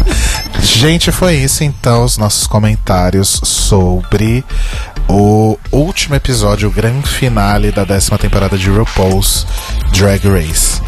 Tata, considerações finais sobre a Season X. Olha, assim, eu tinha várias considerações finais, do tipo, todas as letrinhas do ah, ah, Unique, ah, desculpa, Charisma, Uniqueness, and Talent, mas eu acho que eu só vou dizer que sei lá, todo mundo sabe que eu acho que a Aquaria não devia ganhar. Eu acho que tinham três outras queens que tinham validades pra representar alguma coisa muito maior nesse momento que o Trump é, é presidente dos Estados Unidos, que a gente tem um presidente igualmente merda, que. ah, Sabe, que a RuPaul mesmo colocou um quê político no, no, no programa, mas eu entendo ah, até o que vocês falaram no último episódio de, de Reunion e que o Fúvio veio falar comigo também, por sinal, beijo Fúvio, que ela é uma queen muito mais, vai, palatável pra marketing. E como, como marqueteira é uma coisa que eu entendo isso, sabe? Que ela a Samsung provavelmente não iria querer ou talvez outra Queen representando a marca. Mas o Macquarie, que tem praticamente a cara de uma mulher, que parece, sei lá, tipo, entre aspas, uma Gisele Bündchen do mundo drag, é muito mais fácil, sabe? É, muito legal você ter tocado nesse ponto que eu esqueci completamente. Também conversei com o Fulvio sobre isso. É, na reta final, finalzíssima aí, a Samsung entrou forte com o merchan do Samsung do Galaxy S9, eu acho. Aí ela, a- ela ganhou, a ganhadora ia ter um, ia ter um celular novo que da tem, Samsung e blá que tem blá. uns recursos, tipo uma câmera super slow. Eles, É. fize- eles mostraram, fizeram alguns vídeos com câmera todas é mega elas. Então a Samsung entrou muito forte na última semana, fazendo sponsor de post, tipo public post mesmo no, no perfil do Instagram de RuPaul's Drag Race, etc. E é aquela coisa, né, gente? Celular o, o público-alvo geralmente desses celulares de altíssima tecnologia são os jovens millennials, né? Então, É. paro por aí. E assim, a gente já trabalhou em agência, eu já vi campanhas que eram para diversidade serem feitas numa sala cheia de homem branco, cis, heteronormativo Nossa, o tempo e. todo. É, é o que mais tem, assim, é a mesma coisa, Samsung patrocinando o RuPaul's de um, dentro de um, vai, comitê da diversidade, entre aspas, que são as mesmas pessoas sempre, o caranha hipster e blá blá blá. Exato. Mas assim, eu esperava, sei lá, que talvez para as próximas temporadas eles realmente fazer, fizessem valer as letras, sabe? Tem, tem aquele charisma, uniqueness, nerve and talent que a RuPaul faz enfiar na nossa garganta que ela tá escolhendo alguém por causa disso, mas não tem. A, a Aquaria não tem o carisma das outras, ela não é única. A única seria a Asia, que é, que é uma queen negra que teve que passar com um monte de dificuldade comparado com as outras queens para chegar lá. Ah, ah, é, por exemplo, Eu- é, por exemplo, a Eureka, que é uma queen gorda, que não tem outra queen gorda. Única é a Cameron, que seria a única marombada que, sei lá, que teve que passar preconceitos também, que homem maromba tatuado não faz drag, não é estilo mulherzinha, que ela é uma coisa mais gamer, que é uma coisa que não tá- ninguém tá acostumado. Ah, talento ela tem? Tem. Nerve ela tem? Tem, mas eu acho que precisa de, de muito mais. ah, sabe, nerve pra chegar lá com mais dificuldades na vida. Por exemplo, mesmo a Cracker, que teve que enfrentar praticamente fome, que ela falou que ela era alcoólatra, que ela tiver outros problemas pra ela chegar em qualquer outra coisa. Mas, sei lá, eu gostaria de ver outras temporadas com provas que realmente testassem essas coisas. Não você Sim. mandar um peixe voar e testar isso no mesmo patamar pra todo mundo. Sim, eu acho que realmente as provas dessa temporada talvez tenham ficado devendo muita coisa também. A Aquaria é uma ótima Nesse- queen. nesse ponto que você discutiu. A, a Aquaria, assim, ela é uma ótima queen. Eu posso falar que eu tô nhé com ela, assim, ela é maravilhosa, ela é linda, ela tem look- looks maravilhosos. Não, assim, não vou entrar no mérito se eu acho merecido ou não. Provavelmente foi merecido, mas.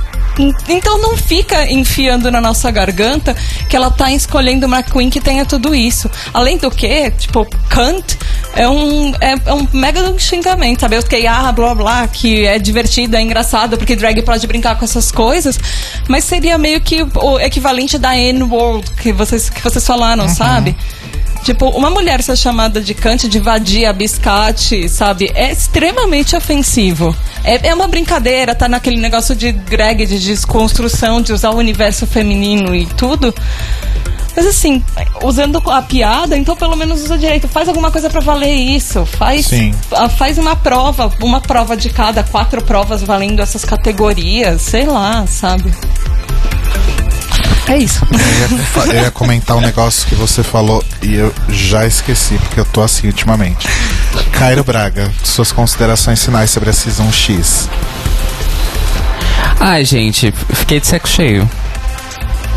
Essa é a minha consideração final.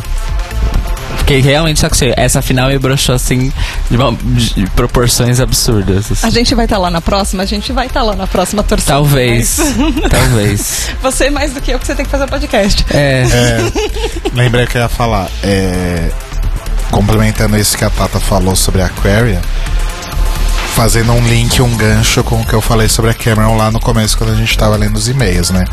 Não temos problemas é, com a Aquaria, a pessoa.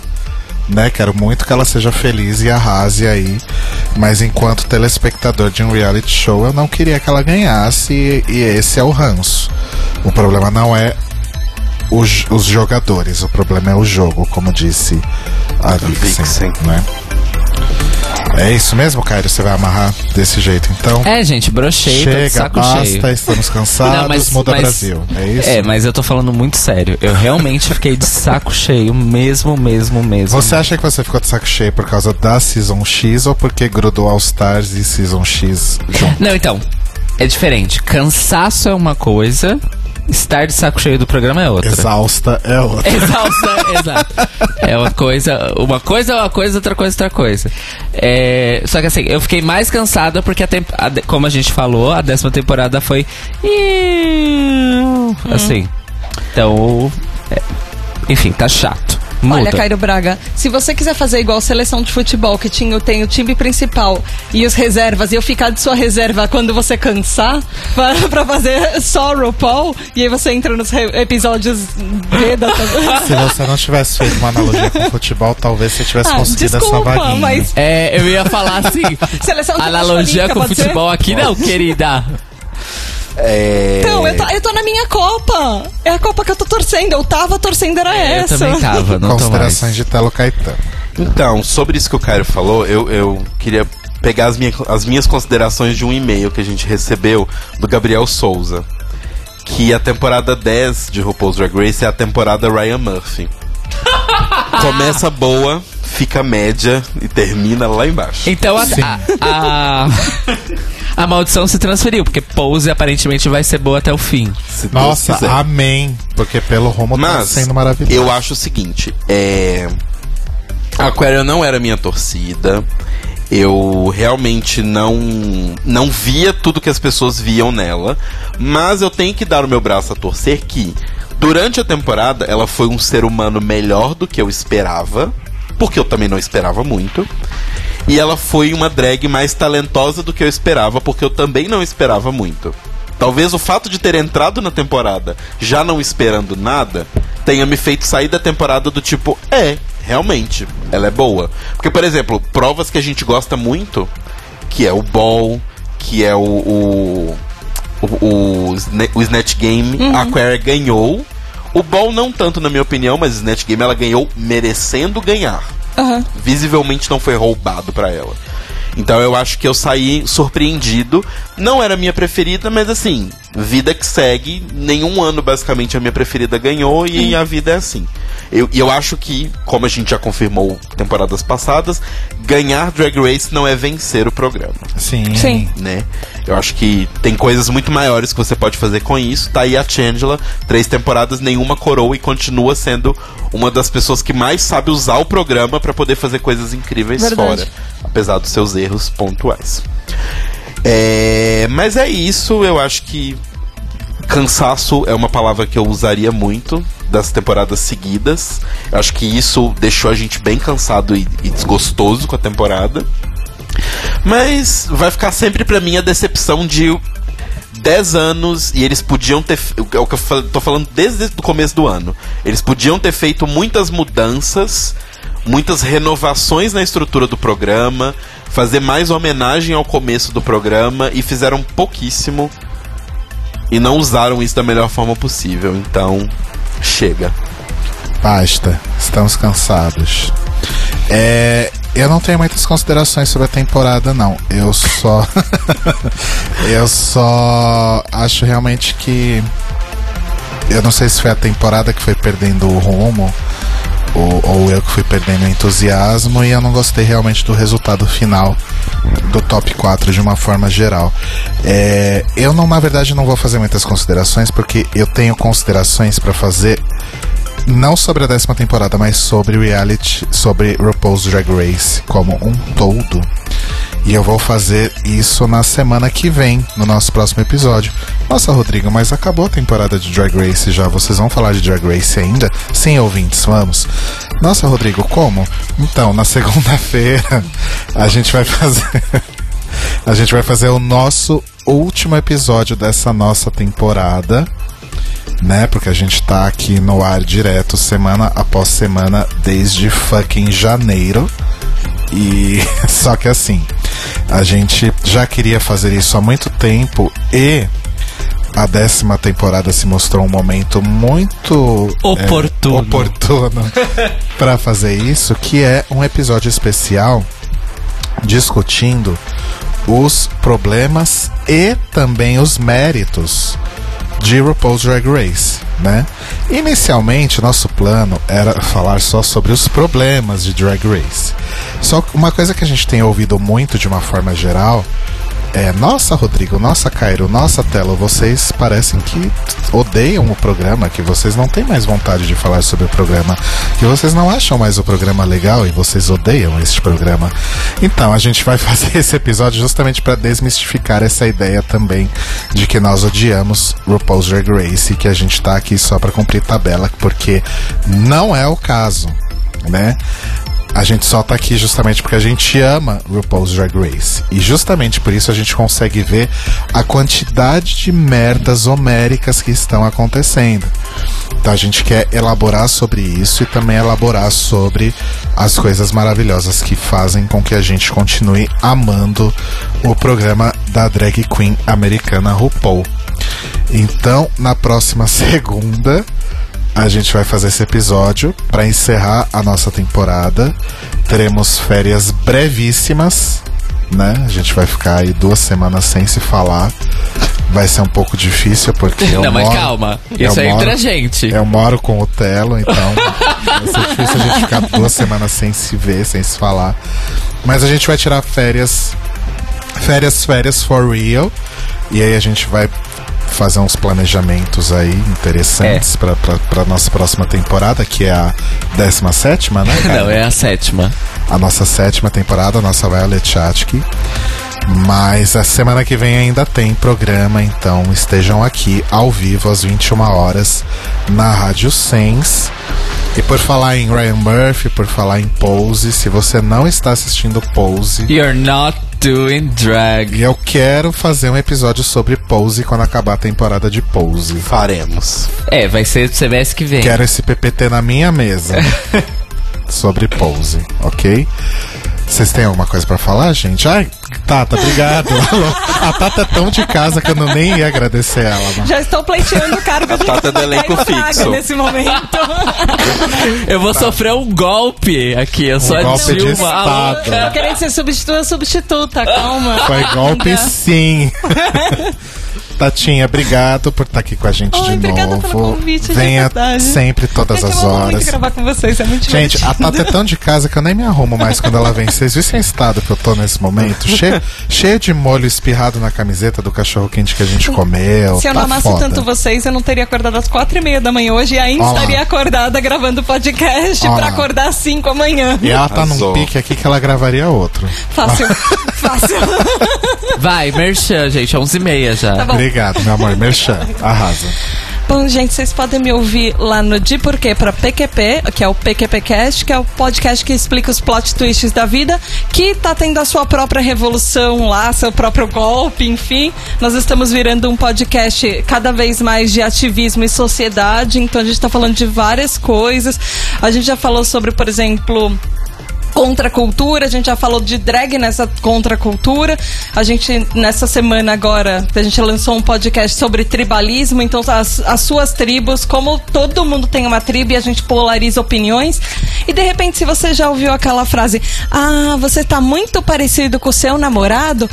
Ela pode ser cientificamente explicada Eita. por coisas de evolução humana e isso é muito interessante. Chocada.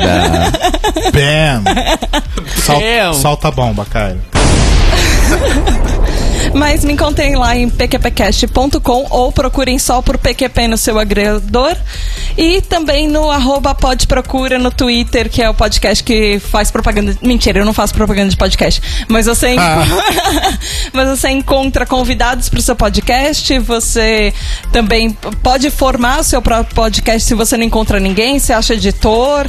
É, você se candidata para vagas em podcasts ou para fazer parte de uma pauta que estão precisando de um especialista, enfim, é o anun grande anunciados, os classificados da Podosfera. É o amarelinho da Polosfera. É a Craigslist da Podosfera. Arrasou, Tatinha. Obrigada pelo convite de verdade, Gente, eu gosto muito de gravar com é vocês. tribalismos, não é tribalistas. Isso. Que foi o erro que eu cometi quando ela falou sobre esse episódio a primeira vez. Fiquei olhando pra cara dela, gente, por que, que essa menina fez um podcast sobre os tribalistas? É, eu tenho muito cara de fazer um podcast sobre Super, né? tribalista. Nossa, por isso que eu fiquei com, com aquela cara. Obrigado, meu amor. Obrigada, gente. Próxima Obrigado. temporada já tá convidada de novo, Ah, obviamente. obrigada. Esperamos que tenha uma próxima temporada que vale a pena fazer episódio. Se não tiver, a gente fala de outra coisa, não tem problema nenhum. All Stars 4, só aquele aviso. Janeiro de 2019. Tudo de novo, puta que pariu. Cairo Braga, seu merchan. Rapidinho, é. Ah, esqueci, caralho. Rapidinho. Telo Caetano, seu merchan enquanto Cairo telocaetano.com.br O meu É merchan é, mixcloud.com barra datamusic, no momento em férias, voltando em breve. A internet me lembrou. Eu gostaria de, na verdade, fazer um merchan mais amplo. Dia 4 de agosto vai ter encontro de ouvintes e podcasters durante a Bienal do Livro 2018 daqui de São Paulo. Nossa, sim. Esse que é um, um evento que está sendo promovido pelo podcast Perdidos na Estante lá do Leitor Cabuloso, ou seja, a Domênica Mendes, nossa, nossa querida. A imperatriz da A internet. Imperatriz, Imperatriz Domênica Mendes. O Baço E- também, não é? o Baço, ela e o Baço. E nós estaremos lá, dia 4 de agosto. Os ingressos estão entre 12, 50 e 25 reais. Pra ir lá no dia 4 de agosto, que se não me engano é um sábado, tá, gente? É. Estaremos lá. Eu. Eu. Eu falei alguma coisa errada? Não, não, vai, segue. Tô só te zoando pra variar. É... É, então, 4 de agosto, vão lá, tem evento no Face, a gente posta na biblioteca, põe o link na descrição, tudo certo.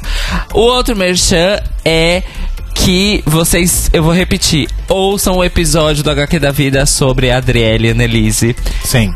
Que tá muito, muito bom mesmo. E elas são maravilhosas, e enfim. E dia 14 de julho tem o Net Label Day que eu vou lançar single. Dois singles, aliás. Olha. É, mas semana que vem eu falo melhor sobre isso. É isso.